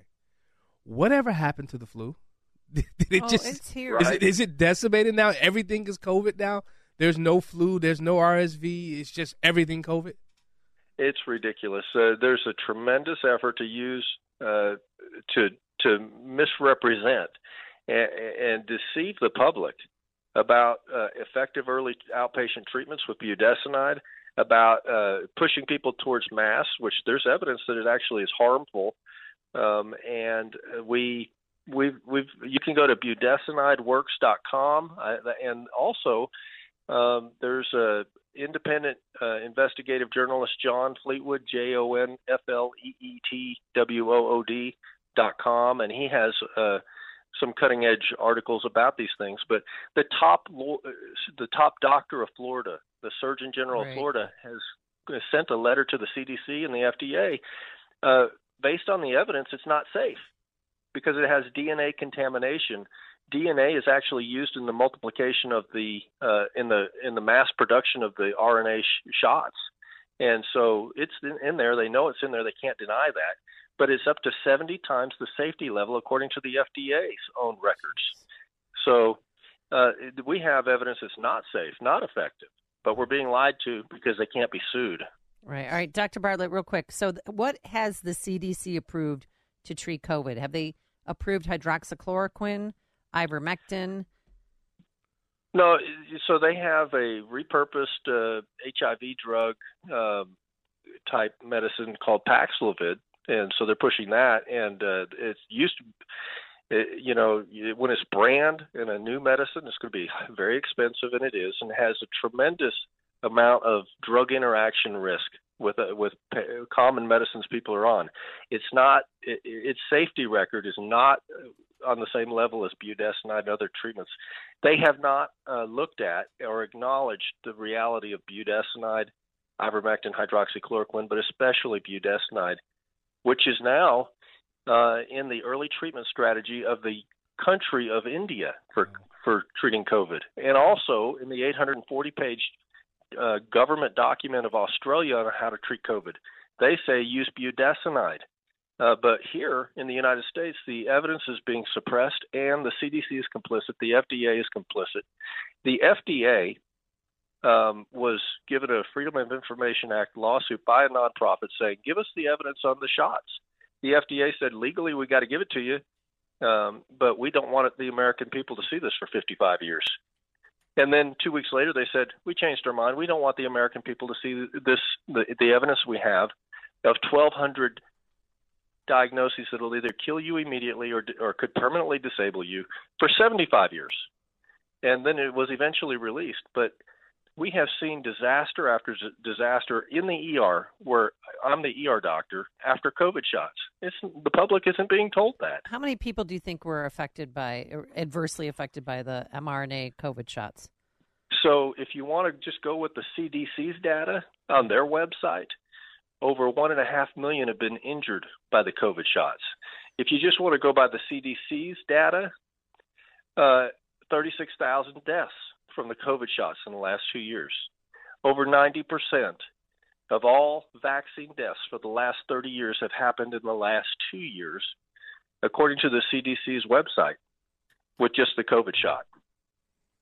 Is the public being told that, or are they just being told safe and effective?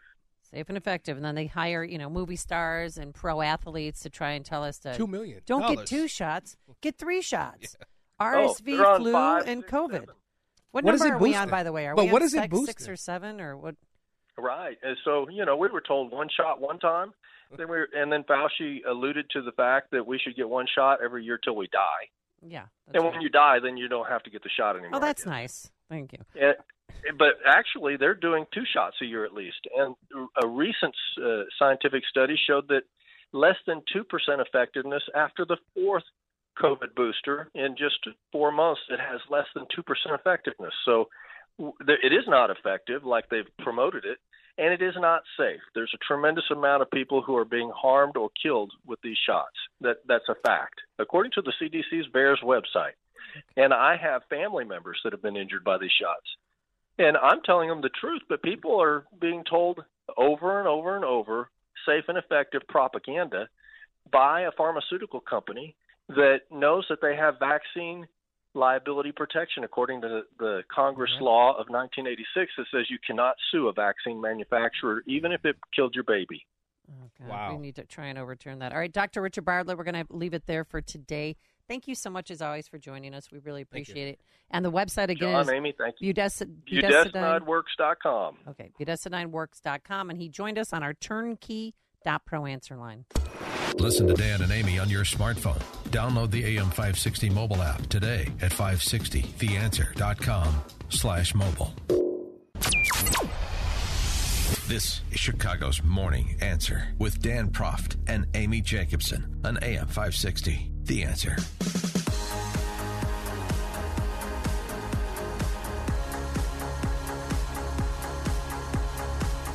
Good Friday morning. Amy Jacobson here. John Anthony in for Dan Proft. Hey, hey, hey. Thanks for joining us. Thanks for having me. Always a lot going on. We're Always. filling in. Yes. And uh, I want you to know that you're going to be sitting down and listening as a Chicago Democrat finally admitted who's to blame for the border crisis. This is when Alderman Brian Hopkins was on CNN. I'm a Democrat, but I'll say the Biden administration has absolutely dropped the ball. I, I'm not going to let them off the hook. They have they have left us in the ditch with this, and that's unacceptable. And with that, let's welcome to the program Alderman Brian Hopkins. He's the third, excuse me, second ward alderman. Good morning, Mr. Hopkins. How are you? Good, Amy. good, Amy. Thanks for having me on. Good morning, John. Good morning, sir. So, did you get any uh, pushback for making that comment on cable TV? Uh, not really. You know, I've had some colleagues privately, uh, you know, raise their eyebrows, but at the same time acknowledge, you know, the seriousness of the situation we find ourselves in, the impact it's having on our city budget, and the fact that this is an abdication of a federal responsibility. Never in the history of this country has immigration fall into municipal governments. It's not something we're equipped to handle as a city, and it's not something we should be put in the position of, of being forced to deal with. That's why our mayor had a press conference recently with the mayor of New York and the mayor of Denver, all saying the same thing. This is not a city's job. We're not equipped for it. We're not very good at it. You know, if you, you look at the at the situation and, and the way that uh, migrants are being handled, you know, we're we're doing what we can, but we're not really uh, set up for this, and and the results speak for itself. And it's been over a year now uh, since we first appealed to the federal government for assistance to to be able to pay for this, uh, and and our pleas have largely fallen on deaf ears. So, So, what what, what about the bigger issue? I mean, the policies that are in place to allow people in. When you said it was Biden's fault, is it Biden's fault because he's not giving the city enough federal funds, or is it Biden's fault for not having the remain in Mexico policy in place that Trump had in place? Sure. And, and by the way, you know, as a Democrat, I'm certainly critical of my own party, but uh, I do not think the border situation for four years of the Trump presidency was was that much better. It didn't have the volume of illegal crossings happening right now, but we didn't have secure borders either. You know, the, there was four years for the Trump administration to solve the problem. They didn't solve it. Now this administration has had four years to solve the problem, and they didn't solve it either. So Alderman, Alderman, Alderman. We had, blame to go around. okay, I used to be a reporter in El Paso and in Tucson, so I was, you know, I woke up every morning looking at the Rio Grande. I know we've always had people sneaking into this country. I saw it with my own eyes, but that you cannot deny. We've had nine million people. Seventy percent. Like now, they're saying of the the ones that they're catching now, seventy percent are just gotaways. They just run away. They're not even being sent somewhere. These people are just going wherever they want. And in December, we had three hundred thousand. That's insanity. And they can't all stay in Texas. I mean, you you get that right? I mean, you're you're aware of that. Oh yeah, absolutely. Although you know, Governor Abbott said something uh, yesterday about you know there's more room in New York and Chicago. That's why he's doing this. As if there isn't any room in Texas. They, it, it's not a question of room. It's a question of cost. There's a substantial cost. There's a human cost to address the needs of these people. Some of them families who have nothing except you know whatever they could put in a backpack. So nobody wants to pay this. That's the problem. You know, I don't really blame Texas. They don't want to pay this cost any more than we do in Chicago. Um, but again, that just highlights the fact that this is a federal problem. But but this is not a state level issue, and it's not a city level issue. Alderman Hopkins, you know, I, I this is what I'll say. It's coming to Chicago. It's coming to New York. It's coming to L.A. because of one thing that you guys all have in common: sanctuary cities, and Illinois as a whole as a sanctuary state. You guys had an opportunity to change that. What happened there? Why did that fall apart?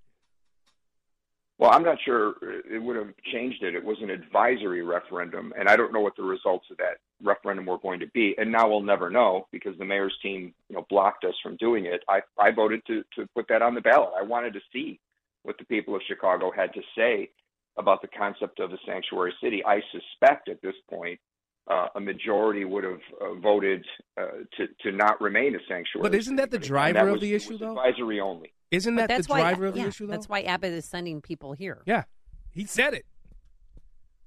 The Right. governor said it. That's the reason why. But he said ultimately, I respect that you tried to change that. I mean, to le- let us vote, have a say, but it's not. Is that that- is that gone? Is that any chance of coming back on the March ballot?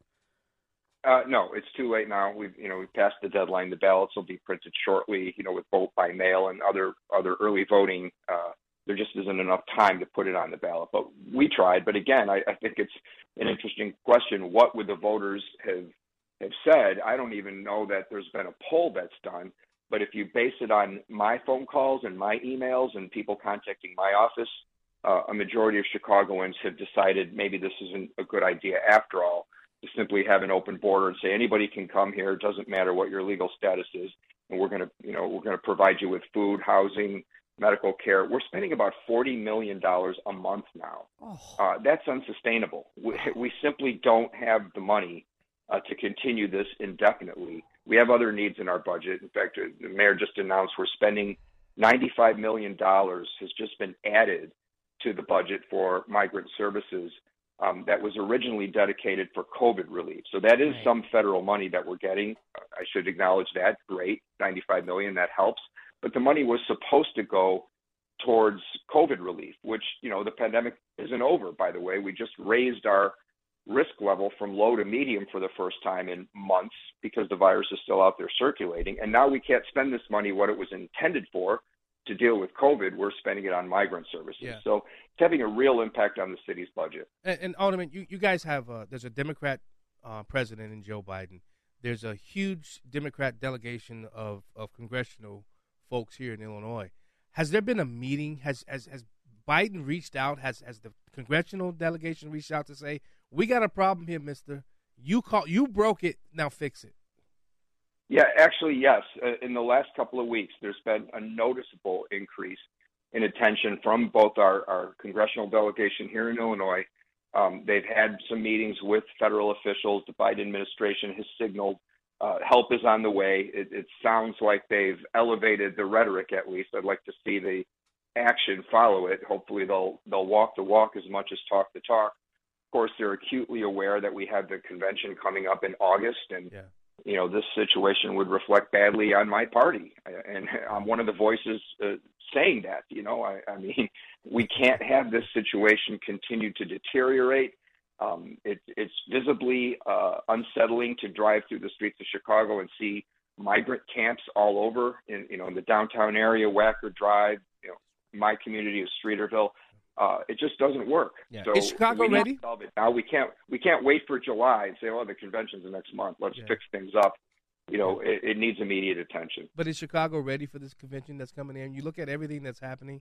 Are we going to do uh, uh, Gavin Newsom clean up the the streets? Um, to have a Chinese guy come in and clean up the streets. Are, is Chicago ready for the DNC convention in, uh, coming in in August? Uh, not now.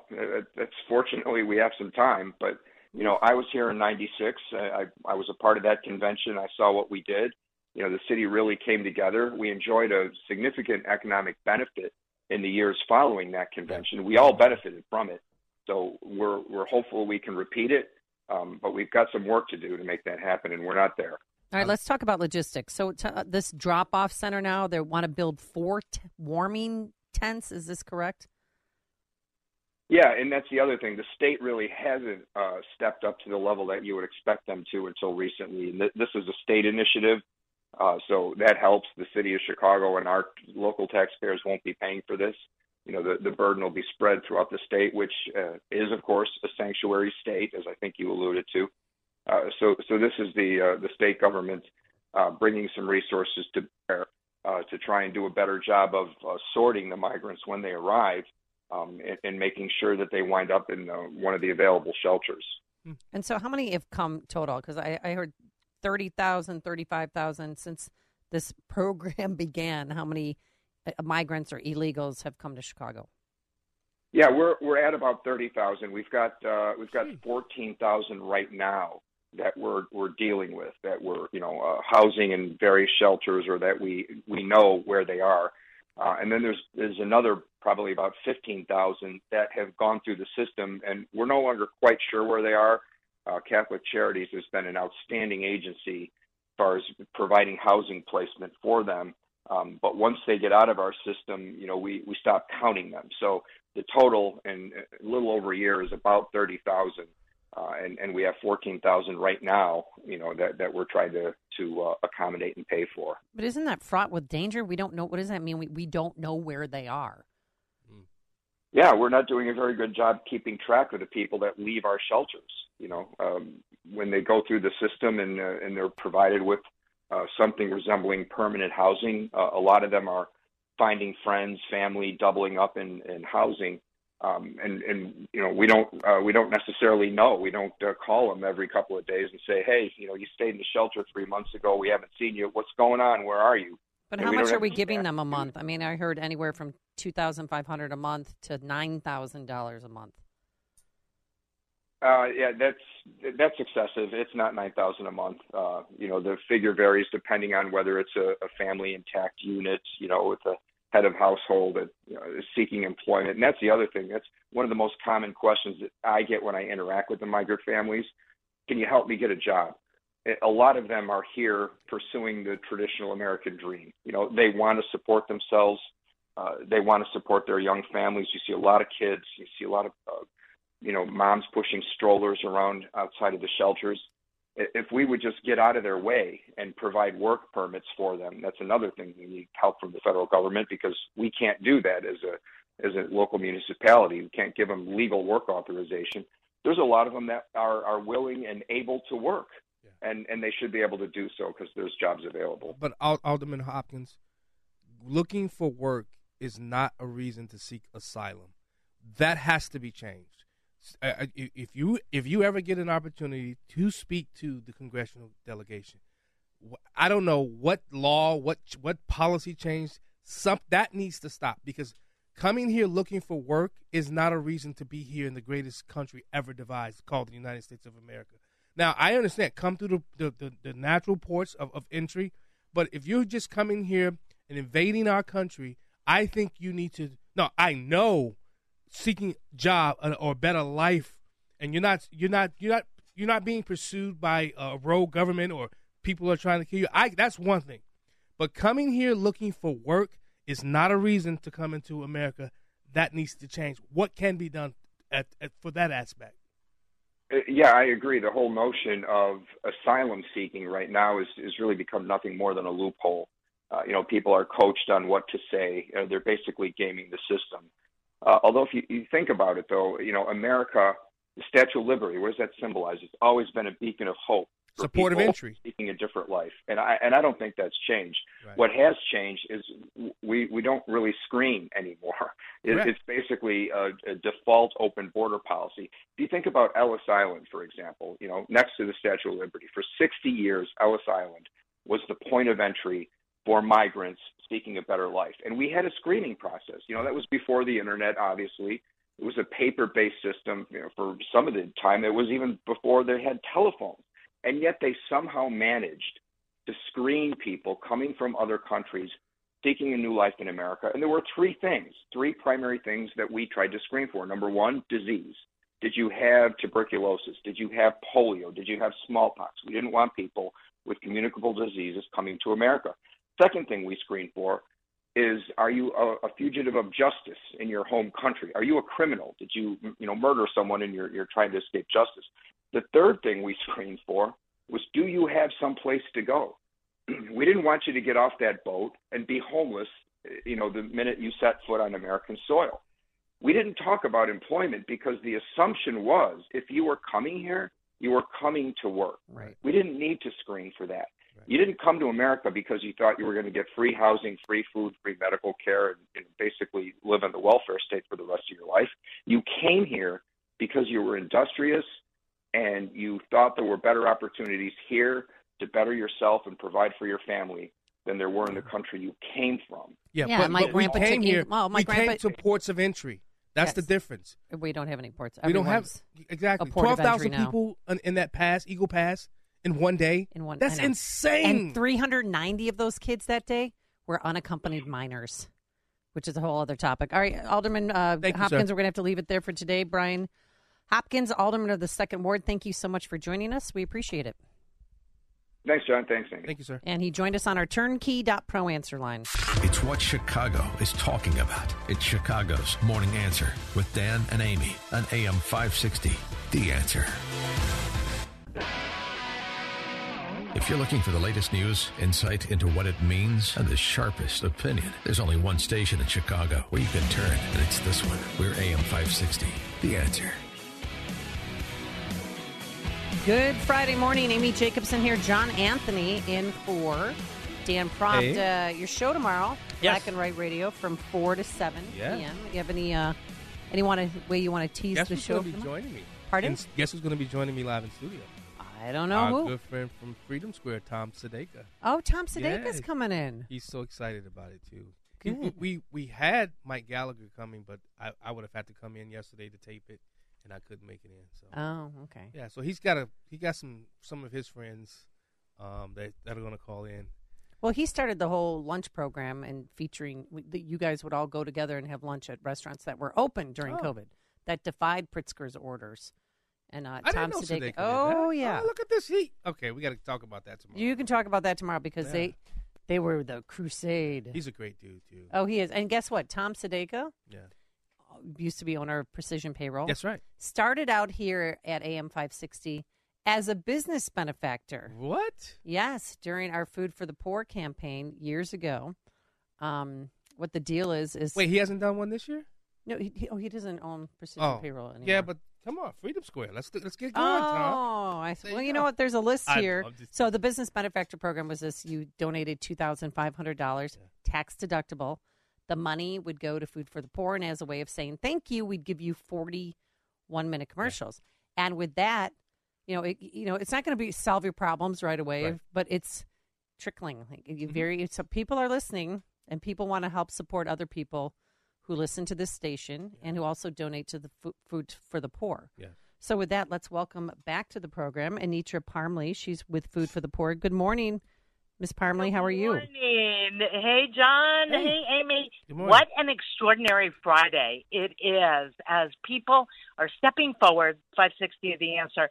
Uh, dot com listeners are stepping forward and saying, okay, not on my watch, talking about families in countries like Honduras and Guatemala and Haiti. The reality is they woke up this morning, good parents, parents who love their children, parents who would lay down their lives for them, and yet they have no means of getting them food. Such a simple need, and yet they have nowhere to turn except to you. The reality is a one time gift of $160 provides four children with food for a year. That's two meals a day for a year. And people are saying, okay, that is some math that I can get behind. That's that's an economic reality that I can stand with. I love that Kyle in McHen McHenry said, I know when my next meal will be. I want to help provide that opportunity to others. So we're just inviting you to begin 2024 in an extraordinary way, knowing that families will have food for a year because of your generosity. And let's talk about the business benefactor program. Two thousand five hundred dollars tax deductible that will help out. And when you file your taxes next year in twenty twenty five or twenty twenty four, how many people would you help with that kind of donation? I, I mean, this blows my mind. Twenty five hundred dollars. Okay, it's a, a business. Sixty two children. I mean, effectively, like between two and three classrooms. Think of your kids, your grandchildren, those sweet faces.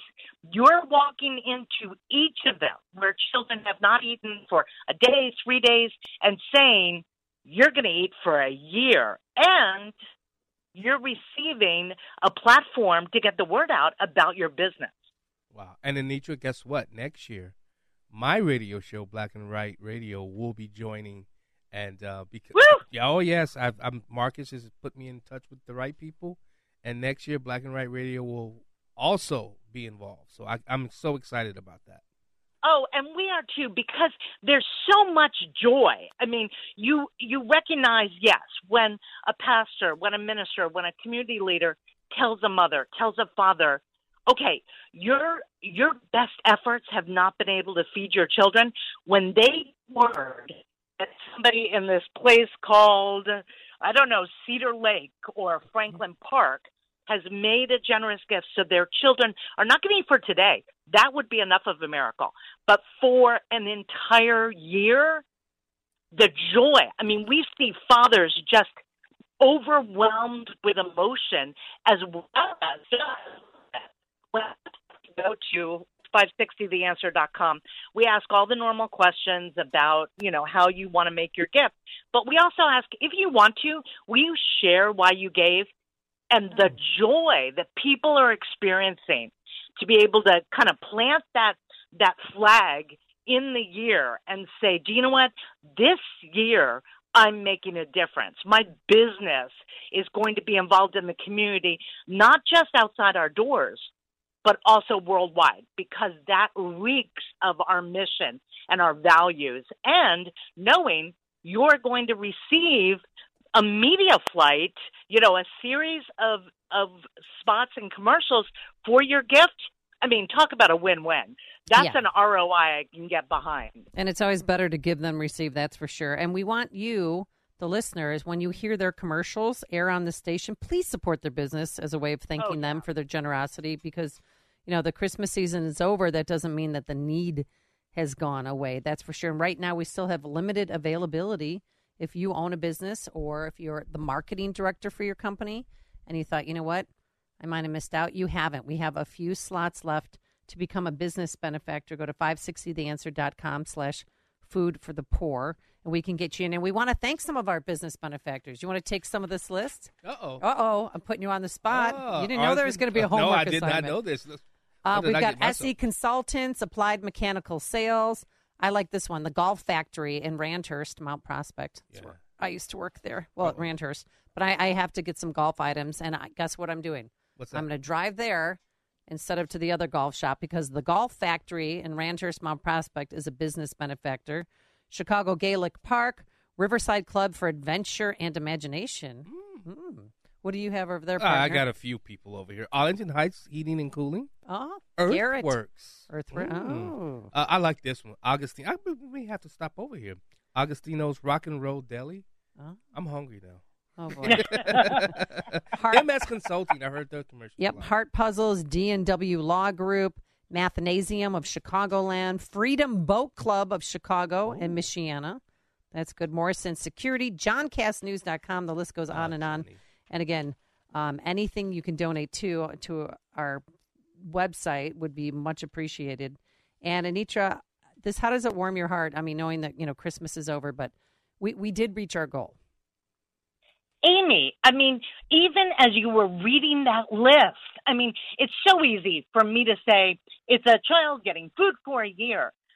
That those business benefactors are providing 62 children food today and next week. I mean, we had a mother we met in Honduras talk about she sends, her children to the dump just to scavenge for scraps and then for recyclables.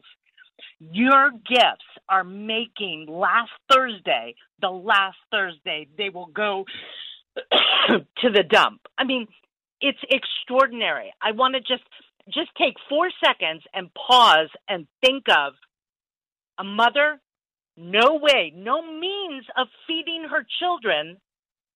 Boom, 180. Now she's getting word they will eat for a year. I mean, talk about transforming lives in 2024. It's incredible. I mean, I don't know whether to laugh out of joy or just weep because I know the impact. well, thank you so much for all that you do. Um, we're gonna have to leave it there for today. But Anita Parmele, uh, on air fundraiser fundraiser for food for the poor, and you can always go to 560theanswer.com slash food and uh, make a donation. Thank you so much, Anitra. Thanks so much, John and Amy. Always a joy. And she joined us on our turnkey.pro answer line.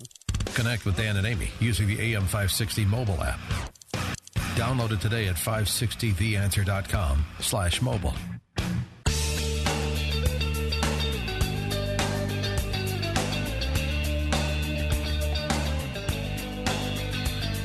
All right, so what's in store for President Trump in 2024? Some people want to go to psychics to find out. I don't know if you saw. Did you watch uh, Jesse Watters?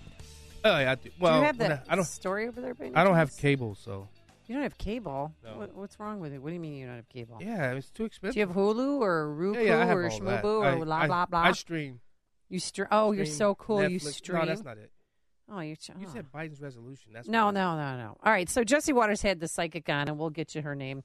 Um, to predict, he had her grab a tarot card to predict the future because he was at some dinner party in the Hamptons where a psychic was there, and so he thought, oh, th- I'll bring this bit to my TV show and have a psychic predict what's up for tw- for Trump in 2024. And she, oh, she picked a card. Paula, for you to give me a reading hmm. on President Trump. Just the one card. One card. One card. Let's do just one card. We like that one. Oh. Oh, oh, oh. what is that? I, I mean, I, I, I do recognize that I'm at, I'm at Fox TV. I have a sense of loss. A sense of loss. But it, it's very specific. No, no, no, let, let- let me move on. it's a sense of loss. It's as if um, he may be thinking more about what he's lost and not still taking full advantage of what he still has. 312 642 5600 turnkey.pro answer line 64636 type in DA then a quick comment John Anthony why are you rolling your eyes Uh, You've never I been I she was a British psychic I don't believe in them. You don't believe in No, as- psychics As, a person of faith, I don't believe in psychics. Oh because it's it's not godly to divination. Oh well you took a fun segment you went Uh, Hey! Justin have you ever been to a psychic pony up there on the mic because obviously John hasn't Ah, no, You're not even playing along for the radio bit no, You're just out No, no. Justin Hello, sweet Justin. He's there. I'm Somewhere. coming. I'm coming. Newly married. That's what's just wrong. See? spending his holidays with his new bride. He's Bethany. married now, so everything slows down. Um, have you ever been to a psychic? I, I actually have one time in. We were actually in Salem, Massachusetts. Oh, see, that's just what- creepy. We we were I visited Boston and my friend took me up to Salem just because we wanted to we figured you know you hear the witch trials so something I've heard about as a kid so we wanted to go so we went uh-huh. it was it was cool it was more cool at the time I think but now looking back on it they they make very vague general statements Yeah. you know, oh you're going through some sort of struggle and then your mind links you know like oh I that's woke right. up I'm- late yesterday oh I They really read body am." language. They, read body language. Yeah. yeah absolutely Oh, and well, I went to one once. Uh oh. Oh, you're gonna. This is not even one time, Miss Cleo. and I will never. It was in 2007. What happened in 2007? Or was that The- 2009? I can't remember. No, 2007. Is that the, the breakdown of everything? The no, world? no. Um, I went to a psychic and she literally shuddered, and she went, and I was like, "What is going on?" I got bamboozled into going with some high school friends, and she's like, "Oh," and she was visibly shaking. Oh, she's like, "Your home is not your home. Everything, your world is going to be turned upside down." I'm like, "Oh, that's great." This, oh, I'm really glad I came. Let, now let's go have fun, ladies. Two months before, I went swimming in Plainfield. Oh, and she and, and then I lost well my job. Then I lost my I got divorced. Yeah. And I had to short sale the house. I, Oh. lost, I lost the house that she said I would lose. Really? Oh, she's like, things that you know it aren't the same. That's the devil. See, you know what? And that's why I'm not going back ever. Yeah. The Whew. devil. The, what's what, remember? Um, what was the Adam Sandler movie? The Which devil. one? That's the devil. The devil. All right, but I know now that I know it's not godly. Well, I'm never going to go back. Yeah. So I've never been, and if I've I've had some people reach out and say, "Can I read? Can I read your tarot?" No, I'm you.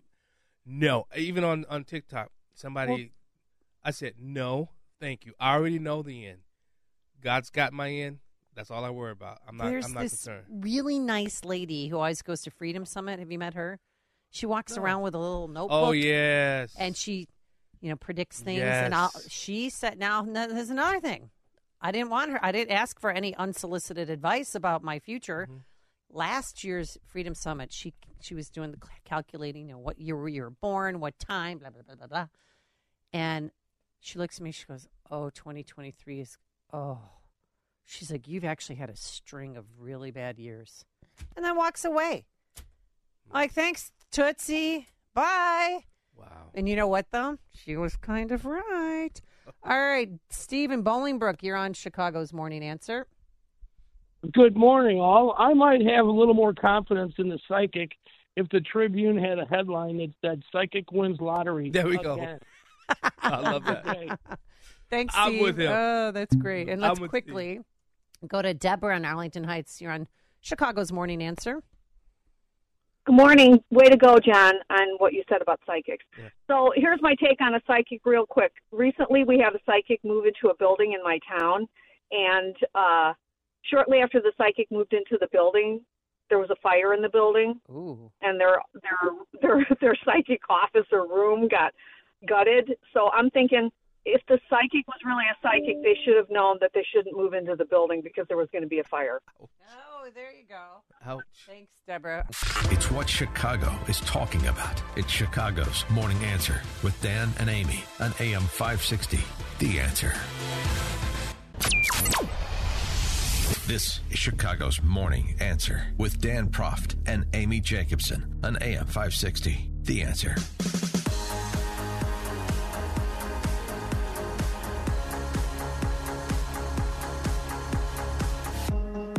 Good Friday morning.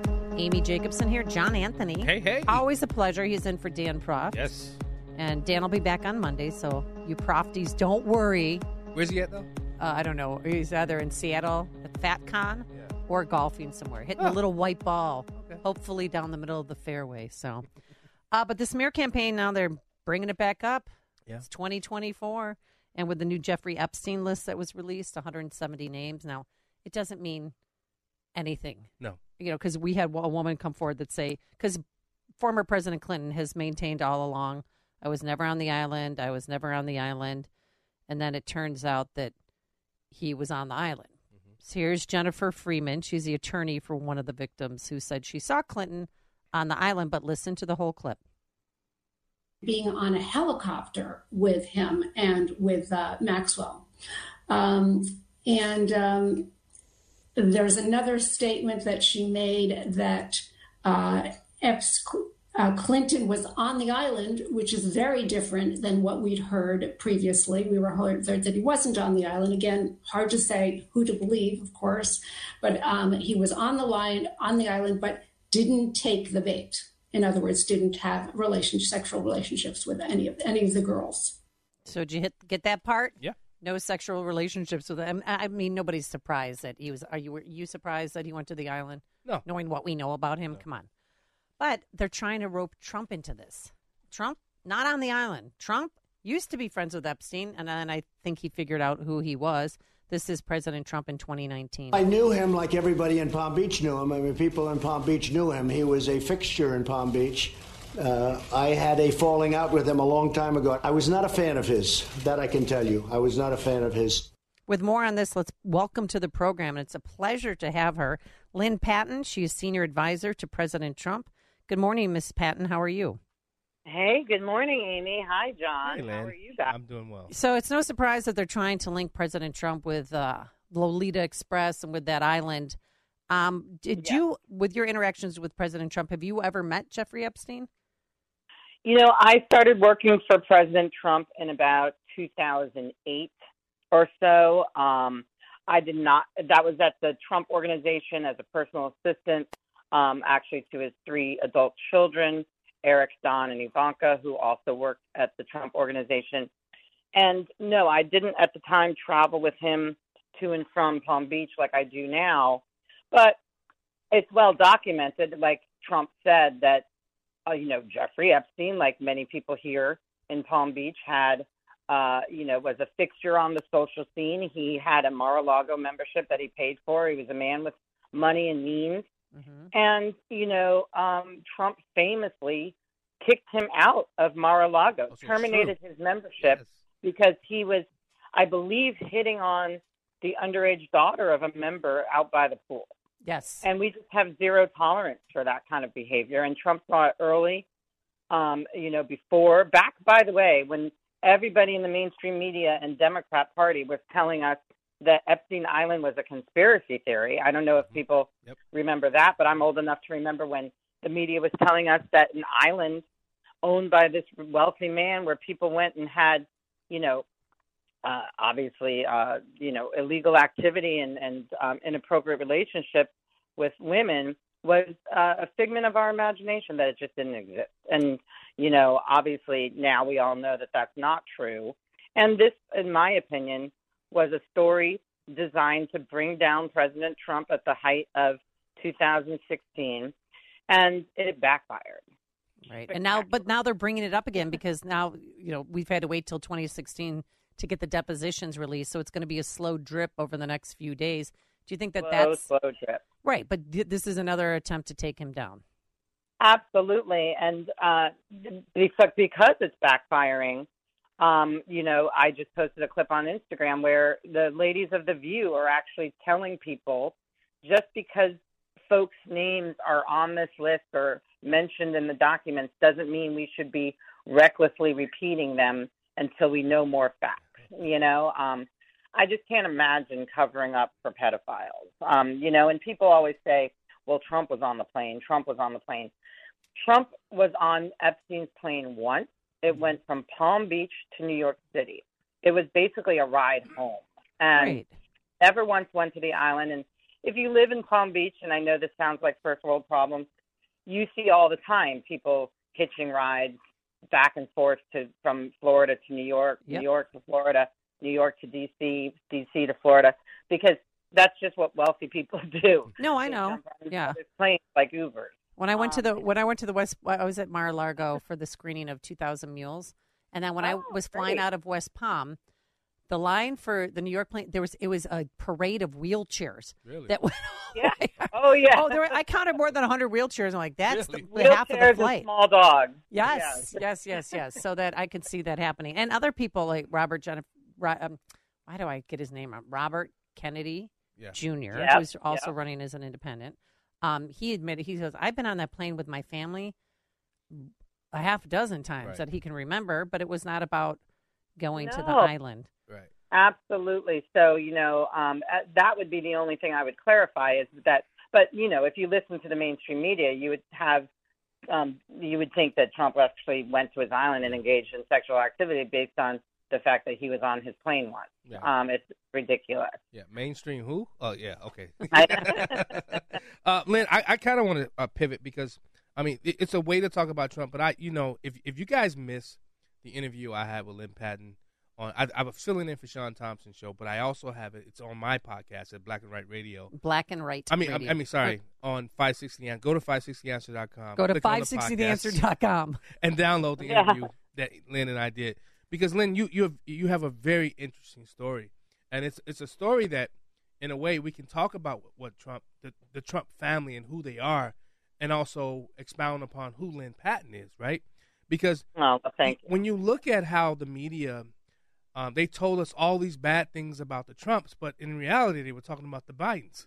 You know, in reality, because they Yeah, knew right? who Trump was running against, right? They knew that it was going to be Trump and Biden, so they had to put all this on, you know, on Trump. But talk to us about your story because it's it's a it's a very fascinating story, and it was it, this was an opportunity for the Trump kids to and and Trump to um, fire you, and you would have been lost in translation Yeah. many many years ago, right? Yes, yes. So for people, and I'll keep it short because Yeah. I can, you know, we we went on in first four segments. We I did. talking about this, but I started off as I said, a personal assistant um, for the Trump family, um, rising through the ranks thanks to the opportunities they gave me to vice president, and then coming with him to the Washington D.C. to work in the White House, and then ultimately working for Secretary Ben Carson. But you're right, that all could have come to an end um, in 2012, 2013, I believe um, the Trump family staged a, an actual physical intervention for me. You know, um, I grew up sort of uh, in a in a privileged sort of environment in Connecticut. Went to private boarding schools and fell into um, you know some drug use. Um, I I told myself it was social. It was not a problem. Um, I relapsed around that time, um, 2011, 2012, and that's when I was working for the Trump family and obviously had a very high pressure job. I thought that as long as I kept showing up for work and and you know was paying my bills and and not living on the street that I was sort of a functioning high performing uh social drug user and that's just not the case um you know the boys and uh, family quickly picked up on I guess maybe some odd behavior and um uh, somebody that I worked with actually told them that I was abusing cocaine and uh one day I walk into work and Eric Trump pulls me in his office and he goes you know, Lynne, um, you're better than this. You don't need to do this. This is not who you are. And I immediately, and I hate to admit it, denied whatever I thought he was talking about. I was like, I don't know what you're talking about. I don't. I'm not using drugs. That's crazy. I haven't used drugs in decades. Blah blah blah. And the man started to cry oh. right in front of me. And at that point, I just lost it. He's like, you know, Lynne, you're like a sister to us, and we can get through this, and we're not going to let you go. We're just, we just want to work with you through this. And my parents were on the phone. He had called Oh, them. yeah, his wife was on the phone. Well, his girlfriend at the time, but she was one of my very best friends. Lara Trump was on the phone, and then you know his sister and Don Jr. later approached me and and came up and offered their support. And ultimately, when his father, their father, came down the golden escalator and and you know announced he was running for president, and you know asked me to go with him to Washington D.C. It was just it was the greatest compliment ever because I, you know, again, like you said, John, here's a family who I get asked all the time, you know, how does a black female work for such a racist family? And it's just outrageous the fact that, you know, uh, I I said it on your show before, um, you know, Uh, and as you just said, this was designed to kind of take Trump down when I've seen nothing but the opposite. And when you look at Joe Biden and the statements he's made, you know, at the end of the day, racists, even subconscious ones, yeah. eventually can't help themselves. They are going to slip up and they are going to say something. I've been with this family for 16 years. I have never felt uncomfortable. I have never heard them say anything, even when they didn't even realize I was standing behind them or in the room. They've never made a joke that was racially biased. They've never made a joke that was, you know, gender biased. I mean, it's just the most And and and, Lin- and Lynne, you've been able to challenge them on things that are out there. You know, as far as what what you don't like about um, if there's Oh, been some yeah. right. S- s- Talk you know, about and that. I, I did tell them. I said, you know, one of the things that I've uh, always had a problem with, um, you know, right or wrong, is the fact that you know, uh, trying to reconcile the fact that Trump has inadvertently attracted sort of the unsolicited support of of hate groups since the moment he announced he was running for president. And there is no denying that. And I've had extensive dialogue with minority Republicans, with Ivanka Trump herself in the early days of the campaign. And, you know, I can't explain it. I really can't. But what I do know is that racist people raise racist children. That's right. Um, you know, whether bigotry is taught, we all know this directly or indirectly. Babies aren't born with prejudice in their hearts. And one of the things I said at the RNC um, convention in 2016 was that the Bible tells us you can judge a tree by the fruit it bears. That's Matthew 7:15. And if you embrace those words, then you embrace Donald Trump because he's raised five of the best children I've ever had the privilege to know and the honor to call friends. You know, you're not going to read about, and trust me, the mainstream media would love to report about the bad behavior of the Trump shit kids like Hunter Biden, but you're never going to hear about them being arrested for a DUI or, or drugs or soliciting a prostitute or even shoplifting. Uh, By the way, I've never even heard rumors about them uh, just yelling at a waitress or a flight attendant, you know, things that happen in everyday America Um, you know, and I've never seen it. In fact, they go out of their way to make sure that um, staff and and uh, folks who work for them at their hotels are, um, you know, in, in the Trump organization are are taken care of. And I told this story on your show the last time. The condition of uh, selling the Trump DC hotel, which was one of his crown jewels and pride and joy properties. But you know, the endless investigations just made it not worth holding on to anymore. Um, but one of the main conditions, in fact, the only condition Trump had before he sold it to a group of investors from Miami, was that they had to keep every single staffer Yep. that worked at that hotel, from the valets to the concierges to the bartenders to the chambermaids, and they did. And that's the kind of thing you're not going to read about in the in the media. You're not going to hear these stories, and it breaks my heart because again, you know, um, it's the current president who thinks that black people don't know how to find a polling station or use the Or- internet. yeah, It's the- or, or it's fax the current- machine. It's Yes. the, right. It's the current president who said Obama is articulate and clean, or that poor kids are just as bright and talented as white kids, or that he didn't want his kids going to school in a racial jungle. I mean, um, you know, these are the quotes that he's made over the years, not Trump. Could you imagine if Trump said blacks are born out of wedlock without parents, without supervision, and because of that, they have not been socialized and cannot be rehabilitated. Yeah. Those are Joe Biden's words when he All was right. a senator in Delaware. Lynne, Patton, we're so sorry we're up against the clock, but it was such a pleasure Yes. having you on. We would love to have you back. So, um, Yeah, I'd love to be back. okay, Lynne Patton, senior advisor to President Trump, and she joined care. us on our turnkey.pro Thank you. answer line. The more you listen, the more you listen, the more you'll know. This is Chicago's Morning Answer. Morning Answer on AM 560. The Answer. Open mic! Open mic Friday! Call it now! Open mic Friday! Oh boy. 312 642 5600 turnkey.pro answer line 64636. You can text us if you can't get through. But if you if at first you don't succeed, try and try again. Once somebody drops the call, then we'll have another line open. And uh, filling in for turnkey.pro's president extraordinaire, who is on vacation, David Kulsek, the one and only, God help us all, Sean from Elmwood Park. Hello, Sean. How are you? What's going on, kid? How are you? I'm good. So, what's on your mind, partner? Anything you want Well, to? I have to tell you, I was I was asked to fill in for for David Kolsak, who's a wonderful guy and you know wonderful supporter of the show, Turnkey.pro. It's fantastic.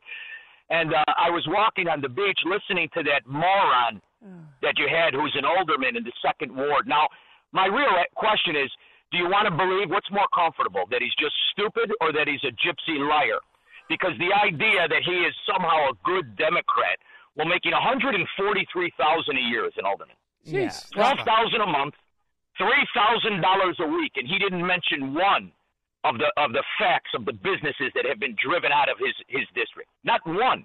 He also didn't mention how the idiot who's pretending to be mayor just appropriates two point seven million dollars to imitate small business and rent storefronts so it looks like the Potemkin Village versus the collapse of a once great city because of the Democrats that he still pretends there are good ones. There are no good ones. And for the people that live in his district that are paying that morphodite $3,000 a week to fail in that way and come up with the excuses of the Statue of Liberty and not talk about the drugs and the crime and the carjackings and the mayhem that he has set on his ass well, he collected the $3,000 a week is a disgrace. And that is also what's called in the real estate business an indicator, a selling indicator. And it is time, if you live in these idiot districts, to put your house up for sale because guaranteed in three years it'll be worth 50 cents on the dollar. And if you inflationally adjust, you're deluding yourself with thinking the property's gone up at all anyway. Well, how do you think selective all enrollment? ver- well, getting rid of selective enrollment. So now I'm, I'm hearing rumblings from my neighbors because our high school is not the best, our neighborhood high school, and they're thinking about moving near Jones Prep or Whitney Young or Northside Prep. Do you think those property values are going to go up? You're shuffling the chairs on the Titanic. Okay. And if you're talking about a short pop of short demand by trust fund babies that never work for a dollar, those are the only ones that'll be left. the ones who can hire private security. That's another thing he didn't talk about. Rich people have been hiring private security as they do in Europe because of what's happening in that city. Right. It's outrageous. And he comes out and talks about the Statue of Liberty, the moron. Why didn't he talk about the Sinaloa cartels? Oh. They're having a banner year. Billions. A banner year. And he's going to talk about how he's just a, a witness to the collapse rather than a perpetrator himself. See, that's the problem. And that's why I don't give them a, a, a minute of my time. Because no matter what they say, if I'm kind, they're just stupid. And if you want to call him just stupid, fine. If I'm if I'm aware, he's a gypsy salesman who's in on the scam because he wants that three thousand a week and he wants to wield the power of an alderman and he wants to stand there like Pontius Pilate. I didn't know Ed Burke and Mike Madigan were gangsters. Oh, really? You had no idea. They all make me sick, and they're not going to do anything. And you have a chance if you're there. Get out while you can. That's the only answer because nobody's going to turn around because nobody's talking about right and wrong. Nobody's talking about the answer. Here's the guy. He just had two of his cars seized for for for tickets. The the moron that's the mayor now. Two of his cars because he blows red lights. He doesn't have to abide by laws. He doesn't have to pay his water bill. He misappropriates two point seven million dollars to sign leases on storefronts. Those are the people's tax money. Right. Where does it say he's allowed to do that? Where does it say he's allowed to? He's not. But he's going to get away with it because the people are just like the alderman. You're either stupid or you're in on it. Well, I think That's there's the only people that'll be left there. I think Alderman Beale, Waspak, Conway, uh, Brendan Reilly, who's best friends with Dan Proft. Napolitano. Uh, He's a Napolitano. There's a group of He's them a drunk that are. moron. No, Brendan there's a Reilly's group a of them. drunk. There's a group of them that are forming that they're not progressives. They act more. You know, I mean, th- th- there's Amy, nothing they can do. You're deluding yourself. You're deluding yourself. You want to talk about a new alderman like Napolitano? Okay, maybe. Maybe. That's about it. You want to talk about Lopez? Okay. But he still won't denounce the Democrats. Still, there's still going to be Democrats. Until you understand, there is no such thing as a Democrat. It's an admission of an organized syndicate. It's the La Cosa Nostra of America. It's a mafia. And until that becomes synonymous with the, with exactly what it is, a crime family, then you're playing round and round and round. But that's okay, because I'm out. I'm out. Lose your money, and I'll laugh at you the whole time. And pretend that this guy didn't know what's going on. And pretend he's going to give you a speech about the Statue of Liberty. He doesn't know what the hell he's talking about, the Statue of Liberty. And and when you said nine thousand a month, oh, it's not that much. If it's nine hundred a month, the city's broke. Right. The They're giving us city's eye money. I mean, I drove So by a hotel. Oh wait, let, let- let me tell you something. I drove by a, a motel yesterday on Lincoln that's housing migrants, and I thought, my God, there's homeless people who would love. I would love that if I was unhoused to be to have the government take care of you, give you three meals a day, come in and they do their laundry, they make their beds for them. That's how corrupt How this the is. guy Why who can't owns they the make their hotel? beds themselves? How about the guy who owns the hotel? And did he talk about the tens of million that was misappropriated on the tainted land owned by the butter-handed pansy half-ass wise guys? Did he talk about that? He didn't talk about that. either. What about that money? Oh, it's the Statue of Liberty. It's a frickin' scam. And these two-bit pansy hoods think they're getting away with it because they are. Because the people don't care. All the right. people just want their piece of the pie. Sean from Elmwood Park. He's tell us how it is. Filling in for David Kolsak with our Turnkey.pro answer line. Thank you, Sean. Love you. Take care, Sean. And by the way, any Yes, sir. one of these pansies want to have this discussion face to face, every time I come back, I'll give out the address because I'd love to look at your beady, short in the pants eyes when I tell you what you are. All right. Thanks, Sean. Appreciate it. Let's. Like uh, Sean. Anything you want Only to get Sean off? can tell. Uh, anything you would like to get off your chest? Yeah, the Or D- talk about? DMV. Oh, here we go. Why are we having appointments? Okay. All right. What's wrong? because So what just happened? because Chicago is packed and, and loaded doesn't mean places like Joliet, Plano DMVs, you used to could just go right in, zip in, zip out. Now you got to sit and wait because all these appointments that are happening. Well, are people Get rid showing of the up for appointments. are people showing up for their appointments? Yes. Well, then make an appointment. And I then don't you could want to. I just wanna go in. and You could zip out. I want to zip in and zip out. That's what I want to do. in, out. Come on. You know, or how about guess what? What? Let me which they can do you can do now. Go online Oh boy. and and just have it sent to my house. But send Right, it send it send it in 3 Well, days. you know what I did because I was breaking the law Yeah. this earlier this weekend, I, so I got a warning from Uh-oh. Illinois State Police. Wait a minute. Let me look. Let me Um, look, let me look. No, I, I'm fine. Really, Amy? I got a warning. How, how, wink, wait, wink, nod, nod. how expired? Officer. Well, here's the thing. I don't have an unpaid parking Oh my ticket. God. I'm and I am butt. on time. When he told me my plate expired in August, of 2023, I went, oh, wait a minute. What's going on? So I went to a currency exchange Mm-hmm. and got it taken care of. And I changed my left light bulb that was out. Oh, Okay. look at you. Yeah. Compliant written all over me. Um, I do want to tell you. So last night, uh, this is this cringeworthy moment I wanted to get to before we take your calls 312 642 5600. You know who Kaitlan Collins is? Yeah, the basketball player. Okay. Oh no, no, no, the the the, the news lady. From yeah, CNN. from CNN. She she hosted the town hall. So there's Caitlin, Caitlin, Kaitlan Collins, who I think looks like Dylan Mulvaney, and then there's Caitlin Clark, who's an all-star, all-American basketball player from I did that University of Iowa, number 22. So DeSantis comes on, and this is such a try-hard moment.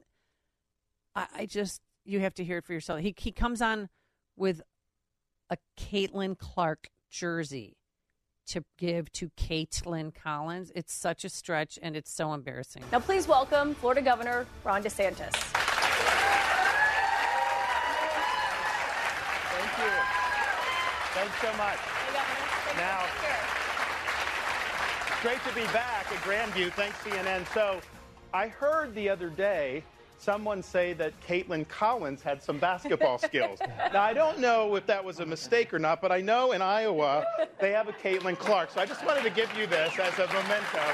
And and just respectfully, if the game's on the line and we need a buzzer beater, I'm going with Clark over Collins. So. Rest assured, her free throws and her threes are much better than mine, Governor. But thank you so much for that. Thank Sure. you. And good luck to her playing against Rutgers on Friday night. Governor, thank you for being here. Obviously, as you know, just 45 minutes uh-huh. away from here at Perry High School earlier today in Perry, Uh-oh, Iowa, there was a shooting. Uh-oh. A sixth grader was killed. Five others I mean, were injured, he- he- including a school. He had to know that she was going to start off with the Yeah. pressing news of the day with that horrible shooting. A sixth grader was killed. The 17 year old gunman turned the gun on himself. Five other people were injured. What? Amy. So, and then his face, because he was all cheery and happy, and then she, boom, she brought up the shooting, and his face fell, and I was like, that just did not work at all. Amy. And he, you can tell he rehearsed that. Yeah. You know. You know, one of the things I do, uh, I consult people that are running for office for the first time. What what not to do. Okay. Um, props never work. Don't ever bring out anything props to. Props Make- don't work. Okay, No, that's and do don't dance. Don't oh, never, Oh, never dance. never I'll let you do the Will Smith two step. You know. That's, Oh, yeah. That's keep okay. it right there. Keep it right there. Yeah, you know. but props never work. And and in his mind, his team should have known that should have been at the end. If you want to do something like that, do that at the end because you know where she's going. You know what just happened. I mean, the it just that happened. Oh, it Uh. so bad. All right, let's get to the phone lines 312 642 5600. Remember, if you hit a busy signal, please call back. Let's go to Karen in Beecher, Illinois. Good morning, Karen. Oh, good morning. Uh, first and foremost, I want to say uh, Happy New Year. I forgot to say that when I called in Tuesday. So, Happy New Year. And, John, you are looking hot. I Uh-oh. just have to say, you are your heels, he's taking. amazing job. And um, also, too, Amy, I know that you're in Indiana on Saturdays, I believe it is. Yes. So I wanted to um, tell you, come and visit us all. We're great fans of yours and Dan's and John's um, at Uncle John's Flea Market on Route 41 there in uh, Cedar Lake. So come out and see us, and you're going to find a ton of bargains and just have a lot of fun with us, especially in Dick's building where I'm at. It's always a party, and we love you. All right, thank you. I might kid. You know what? Give your cell phone number. Quinn, can we put her on hold and get her cell phone number? I don't think I'm going to Indiana this weekend, but I will be. Where you going, heading Indiana? there. Where you going? I go to Highland, Indiana. Oh, Pure hot yoga. I You started go going all the way there just for yoga. Oh yeah, she's the best. Rachel, she's the best teacher. Eight thirty a.m. Well, you Saturdays. white are Uh, what, what did you say? What did you White- say you about white white people people? something else. well, this is what happened. I started going in June of 2020 because they were open and you didn't have to wear a mask. Don't down dog me. Um, I'll namaste you. Um, and so I started going, and she's an amazing teacher.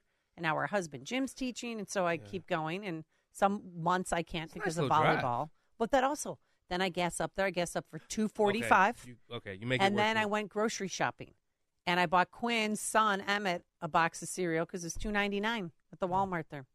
And I run into listeners at the Walmart in Hammond. Really? Mm-hmm. Hey, I know you. Oh, you should see the way I'm dressed. You might give me some money. I hold out a cup. All right. Uh oh. Let's. Oh boy. Kevin and Ogden Dunes. We have the Prime Minister of Ireland. Uh oh, here we go. Ireland's woke prime minister embedded inside the governor's kitchen cabinet. Amy, your grandmother said, keep track of the pennies and the dollars keep track of themselves. Not this time. Governor Lizzo is hopping mad at older sister Penny. She burst the worst fiasco in Harvard history, and it's forcing JB to go through a midwife crisis. Publish or perish, Penny says, no need for that, so long as your skin's the right color. She not only pushed through a lesser candidate, phoning in the inspection of the gays' academic record, but then she fought and lost the costly campaign to keep the gay. The whole catastrophe cost Harvard billions in reputation and brand value. Perhaps worse than a bad judgment, Penny authorized the lawyers to threaten destroying the New York Post and the bankrupting lawsuits when in actuality this whole sad chapter was Penny's doing. Ironic when you consider Harvard's motto is the single word truth. The good news is Penny made plagiarism fashionable again, just in time for artificial intelligence to counterfeit every term paper in the Harvard yard. Her actions may ruin JB's chance at being president. What a waste. Oh. What a tremendously round waste. But regardless, Pennywise and Harvard foolish. Once again, the elites are caught red handed. Skin power trumps brain power and judgment at the Poison Ivy League. Uh, all right. Thank you, Prime Minister of Ireland. that's funny. From Ogden Dunes, of all the places. Can you talk Irish? You guys have some real funny people. Oh, very- The Amish yes. texter, uh, the guy that calls in with the poems. Yes. it goes on and So on. funny. All right, Bob in Buffalo Grove. You're on Chicago's Morning Answer. Good morning. Good morning, Amy and John. Uh, great uh, to hear you guys together, black and white. Oh. Yesterday, Dan. Yesterday, Dan uh, opened up his uh, program with discussing the Epstein story, but uh, cut the discussion short, and I wasn't able to offer a comment. Then this morning, your phone lines appeared to be down, and I wasn't able to uh, discuss the topic. So now let me offer the following. Wasn't the Epstein Island the site of a serious crime? Key suspects, um, the key suspect committed suicide, right? I won't mention his name, but you know it. Uh, his associate, uh, however, was arrested and found guilty and jailed. However, aren't there other suspects? And then what of the victims? I thank you, Amy, for touching upon the subject of the uh, victims this morning. They're lost in all of this. I mean, there's 70 plus that we know of. I do know that 290 million dollars went to the victims from J.P. Morgan. What? Yeah, they paid out 290 million Why? dollars to the victims. I, very That's strange. strange. I know. How come we don't? How come we haven't heard about this? Uh, could any of these uh, suspects step forward and expose the men? Uh, they might have to. They to might have from had to sell or sign a non-disclosure, Non-disclosure. agreement to get the money. That's what I'm thinking. But Virginia Giuffre Robert did speak to ABC News years ago. They did the story. She had pictures. She claimed that she was in 17 at the time and was forced into an orgy with Prince Andrew and other young girls. Um, and nothing. So who's the female that's the Jane, Doe number three or something? It's, uh, apparently it's a female because I was reading reading the uh, some of the 900 pages, and it's it's it said she. Well, I mean, they're just but they're covering- hiding her for right now. I- I- she has yeah. to prove that that what if she's revealed, um, she'll be attacked or something like that. To that. Well, the mainstream media is covering up for the elite politicians and for the royal family. Because the last thing the royal family wants is for this to be drudged Correct. up again. Correct. So, all right, thanks, Bob, for the 'Cause if phone it was call. Trump, it'd be- Great talking to you. Have a great weekend. If it was you Trump, 24 seven. Oh, That's all we'd see. all we would That's all we'd see. And Bill Clinton, after saying he never went to the island, apparently was on the island. but didn't do anything. Terry in Rogers Park, you're on Chicago's Morning Answer. Um, I just like to say uh, the European countries uh, don't have the burden of allowing migrants into their countries uh, like America ha- has done for many years. It, it has to stop now, or it's going to ruin America. All right, thank you, Terry. I know we're being invaded and nobody seems to care. And Brandon Johnson today is meeting with congressional members of Illinois, very official, to talk about this, but they're not talking about the issue. They're just talking about funding. Money. They need more Yeah, money. That's all they care about. Only the money. more money. Not the issue at hand. Just give me more money. Show me the money. Uh, let's go to Rich in Indian Head. You're on Chicago's Morning Answer. Hey, good morning, Amy. Good morning, John. Hey, How you guys doing today? Good. I got two quick things. The first thing is you have uh, this mayor of uh, New York, Adams. He wants to sue the bus companies. Why would you sue the bus companies? They're just doing their job. They're transporting people, and they're being paid for that. That's their business. I mean, I don't understand that. That's like saying uh, he wants to sue the restaurants because their uh, price on steaks are too high. Ah, that's a good You know, analogy. It doesn't make any sense. All right, thanks, Rich. And the And- next thing. Oh yeah, go on. No, the next. I got one more thing. The next thing is, is the taxpayers should not uh, have to pay for abortions in this country. Uh, there's there's no way that they should have to pay for that because there's so many pro-life people, and they shouldn't have to uh, uh, be part of anything that uh, would be involved with killing babies. If you want to kill your baby, do it on your own, pay for it by yourself. But taxpayers should not uh, in any way have to be involved in that. All you right. guys have a good day. Thank, you. Thanks, Rich. You know, And what? in I, case I don't want abortion, but you know, if we have it, I'm, I'm with him. You know, taxpayer money shouldn't touch it at all. No. At all. No, at no. all. we It's, shouldn't uh, have these stay vacations for abortions. But I they want to. Are they using TIF money to build these shelters? I, I saw somebody. You think post that. they? They don't. They, but Brandon Johnson is a dictator right now. Yeah. He, without city council approval, just decided that COVID fund now it's going to migrants instead of the neighborhoods where it should go. Oh. Uh, real quick though, in case you missed it, Mayor Eric Adams, this is how he's going to stop immigration to New York City. New York City. New York City has and will continue to do our part to manage this humanitarian crisis. But we cannot bear the cost of reckless political ploys from the state of Texas alone. Today, our administration filed a lawsuit against 17 companies that have taken part in Texas Governor Greg Abbott's scheme to transport tens of thousands of migrants to New York City in an attempt to overwhelm our social services system. These companies have violated state law by not paying the cost of caring for these migrants. And that's why we are suing to recoup approximately $700 million already spent to care for migrants bused here in the last two years by the state of Texas.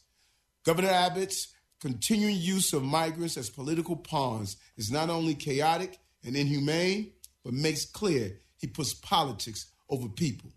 Today's lawsuit should serve as a warning to all those who break the law in this way. Bring more buses, fly them in.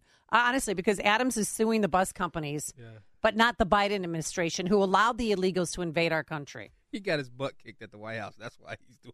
He's he's got the memo now. He's doing the bidding because you know I had high hopes for him. He the way he ran for office and how he's governing. To the, I'm not gonna lie. I, I I had to admit on my show to Verlon that um, he's a colossal failure because I thought he would do it differently, and he he is he completely has not. He hasn't done anything. I, I don't like this guy at all. Yeah, At all. I, I had high hopes too. And once again, a politician has let us down. No, Yeah, well, you know. can't believe that. Uh, Nick on the Northwest Side, you're on Chicago's Morning Answer. Yes, thank you for taking my call. Uh, Happy New Year, everybody, including uh, you guys there, of course. uh, John, I listen to your show Saturday afternoons, 4 p.m. to 7 p.m. Thank you. It's a great show. It's a fun show, and I ask people to listen to it too. Give it a try. Thank you. If you have, like, if you're busy on a Saturday, squeeze it in. You'll catch uh, some a nice one, no matter when you tune in. Look, this uh, migrant thing. This this is going to be the same thing as what the coronavirus was for the last presidential election. A lot of people coming in. Eventually, the talk about fast tracking citizenship, and the politicians can't do that, but they're going to bring it down to given IDs like driver's licenses. Driver's licenses in Illinois allow you to be registered uh, pretty much automatically as a voter, whether you're legally allowed to vote or not. That's something you should uh, make that decision about. But hey, if they mail out a bunch of ballots again, they're around on the floors of apartment buildings and big condo buildings where things don't match up with the name, but they're there with that address. That is a valid vote when it's filled out and mailed in. And all somebody has to do when it's received at the county center, like in uh, Atlanta again with a microscope, they look at the signature on the outside. They open up the envelope, and inside is the actual ballot that you uh, voted for the people. If the signatures match or sort of match, when they, once they throw away that outer envelope, that's it. They're not allowed to retrieve it again to check something to see if it's a valid or phony what because that violates the secrecy of the vote. So we got to be somehow aware that this, you know, you know, Democrats. Look, the Democrat Party. Look, you people there. I don't mind if uh, Trump loses legitimately. Okay, fine, or any uh, Republican or conservative. But there's something going on It's obviously back to 60 uh, years ago uh, to the Kennedy election with Nixon. There's something fishy going on that you know maybe uh, nobody can actually prove every single thing, but there's something going on. So other than that, uh, let's be aware and let's uh, give them help. Okay, thank you so much. All right, thanks, Nick. Appreciate the phone call. Let's go to to to, to Paul in Barrington. This is Quinn McCarthy, and whenever we have Dr. Richard Bartlett on, he gets flooded with phone calls and emails about how to spell this word, right? Paul? Yes. Yes, please. Budesonide. Uh-oh. Budesonideworks.com. B U D. spell it? Okay, you ready? Got a pen and paper? I do. B U D E. B is that B is in Bravo? Yes, B is in Bravo. U Oh. is in unicorn. Oh, this is really exciting radio. D is in David. E is an elephant. S is in Sally. Whoa, whoa, whoa, you're getting too far. B B U S. B U D. Is Can I, can I my do it? dad on the phone? Can I do it? Okay. B boy, U Union, D David, E E Edward, S Sam, O Ocean, N Nora, I Ida, D David, E Edward. You got it? Copy, repeat. B U D E S O N I D E. Yeah. Thank you very much. I'm sorry I couldn't get to the phone fast enough. By the way, I'm a 1960 graduate of Amundsen. Oh, you are? Congratulations. Well, I'll tell you, budesonide works because when I had COVID, It whew, did. And then when I had the flu later on, Yeah. um, the state of Utah doesn't sell. You have to get a um, a prescription to get a nebulizer, What? which is the Well, craziest. too. Pardon? You Not don't- here. I don't. You, can go you in any Walgreens and buy a nebulizer. Oh. um, or CVS or whatever. So I had to get a prescription. I got the last one on the shelf, and I started taking it again. It helped. Any any lung issues you have, they they use it for asthma. Yeah. Just so you know, It was great. All right, thanks, Paul, for your phone call, and I'm glad you listened to the show, and I'm glad you Oh. went to Amundsen. What? Yeah. Who, I mean, who didn't see that coming? All right, let's go to Greg in Lagrange. You're on Chicago's Morning Answer. Morning. Morning, John Anthony. Hey, How bud. are you guys? Doing well.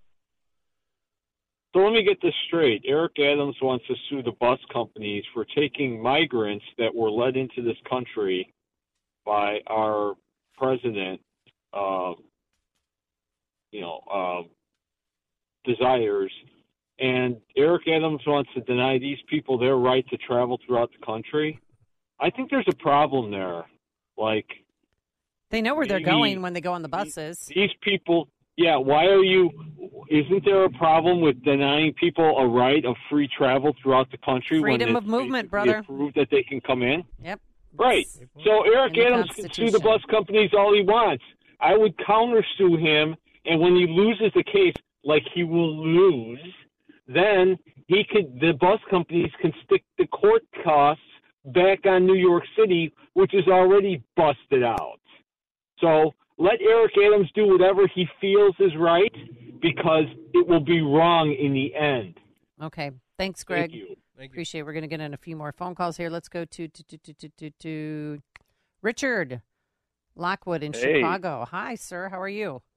Amy and John, good morning. Morning. Hey, um, I'm the author of a book called The Ballad of Donald J. Trump. It's the story of our 45th president in poetic verse. Oh. oh. And um, Barnes and Noble won't put it out on their shelves, but uh, it's Liberty Hill Publishing, and I'd like to read a, a verse. Okay. You. May I? Yes, you can. When liberty's mighty foundation was shaken and branded untrue, a patriot businessman came forth to show us what we had to do.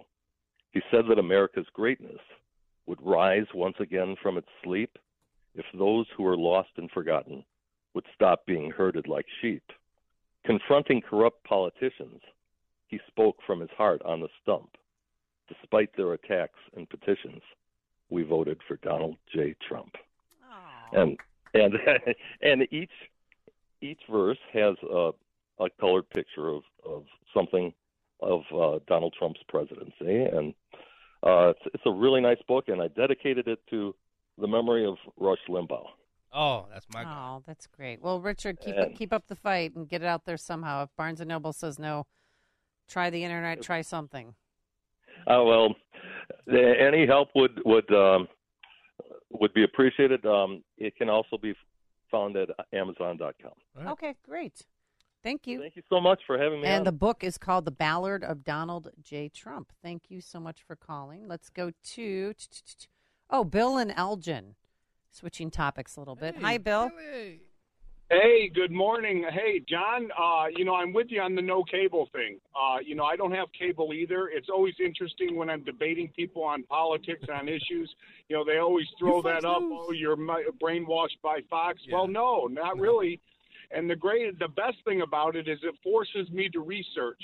It forces me to listen to talk radio, various shows, which, by the way, I love your lineup here. It also forces me to uh, dive deep into articles, uh, find the sources, where they're coming from.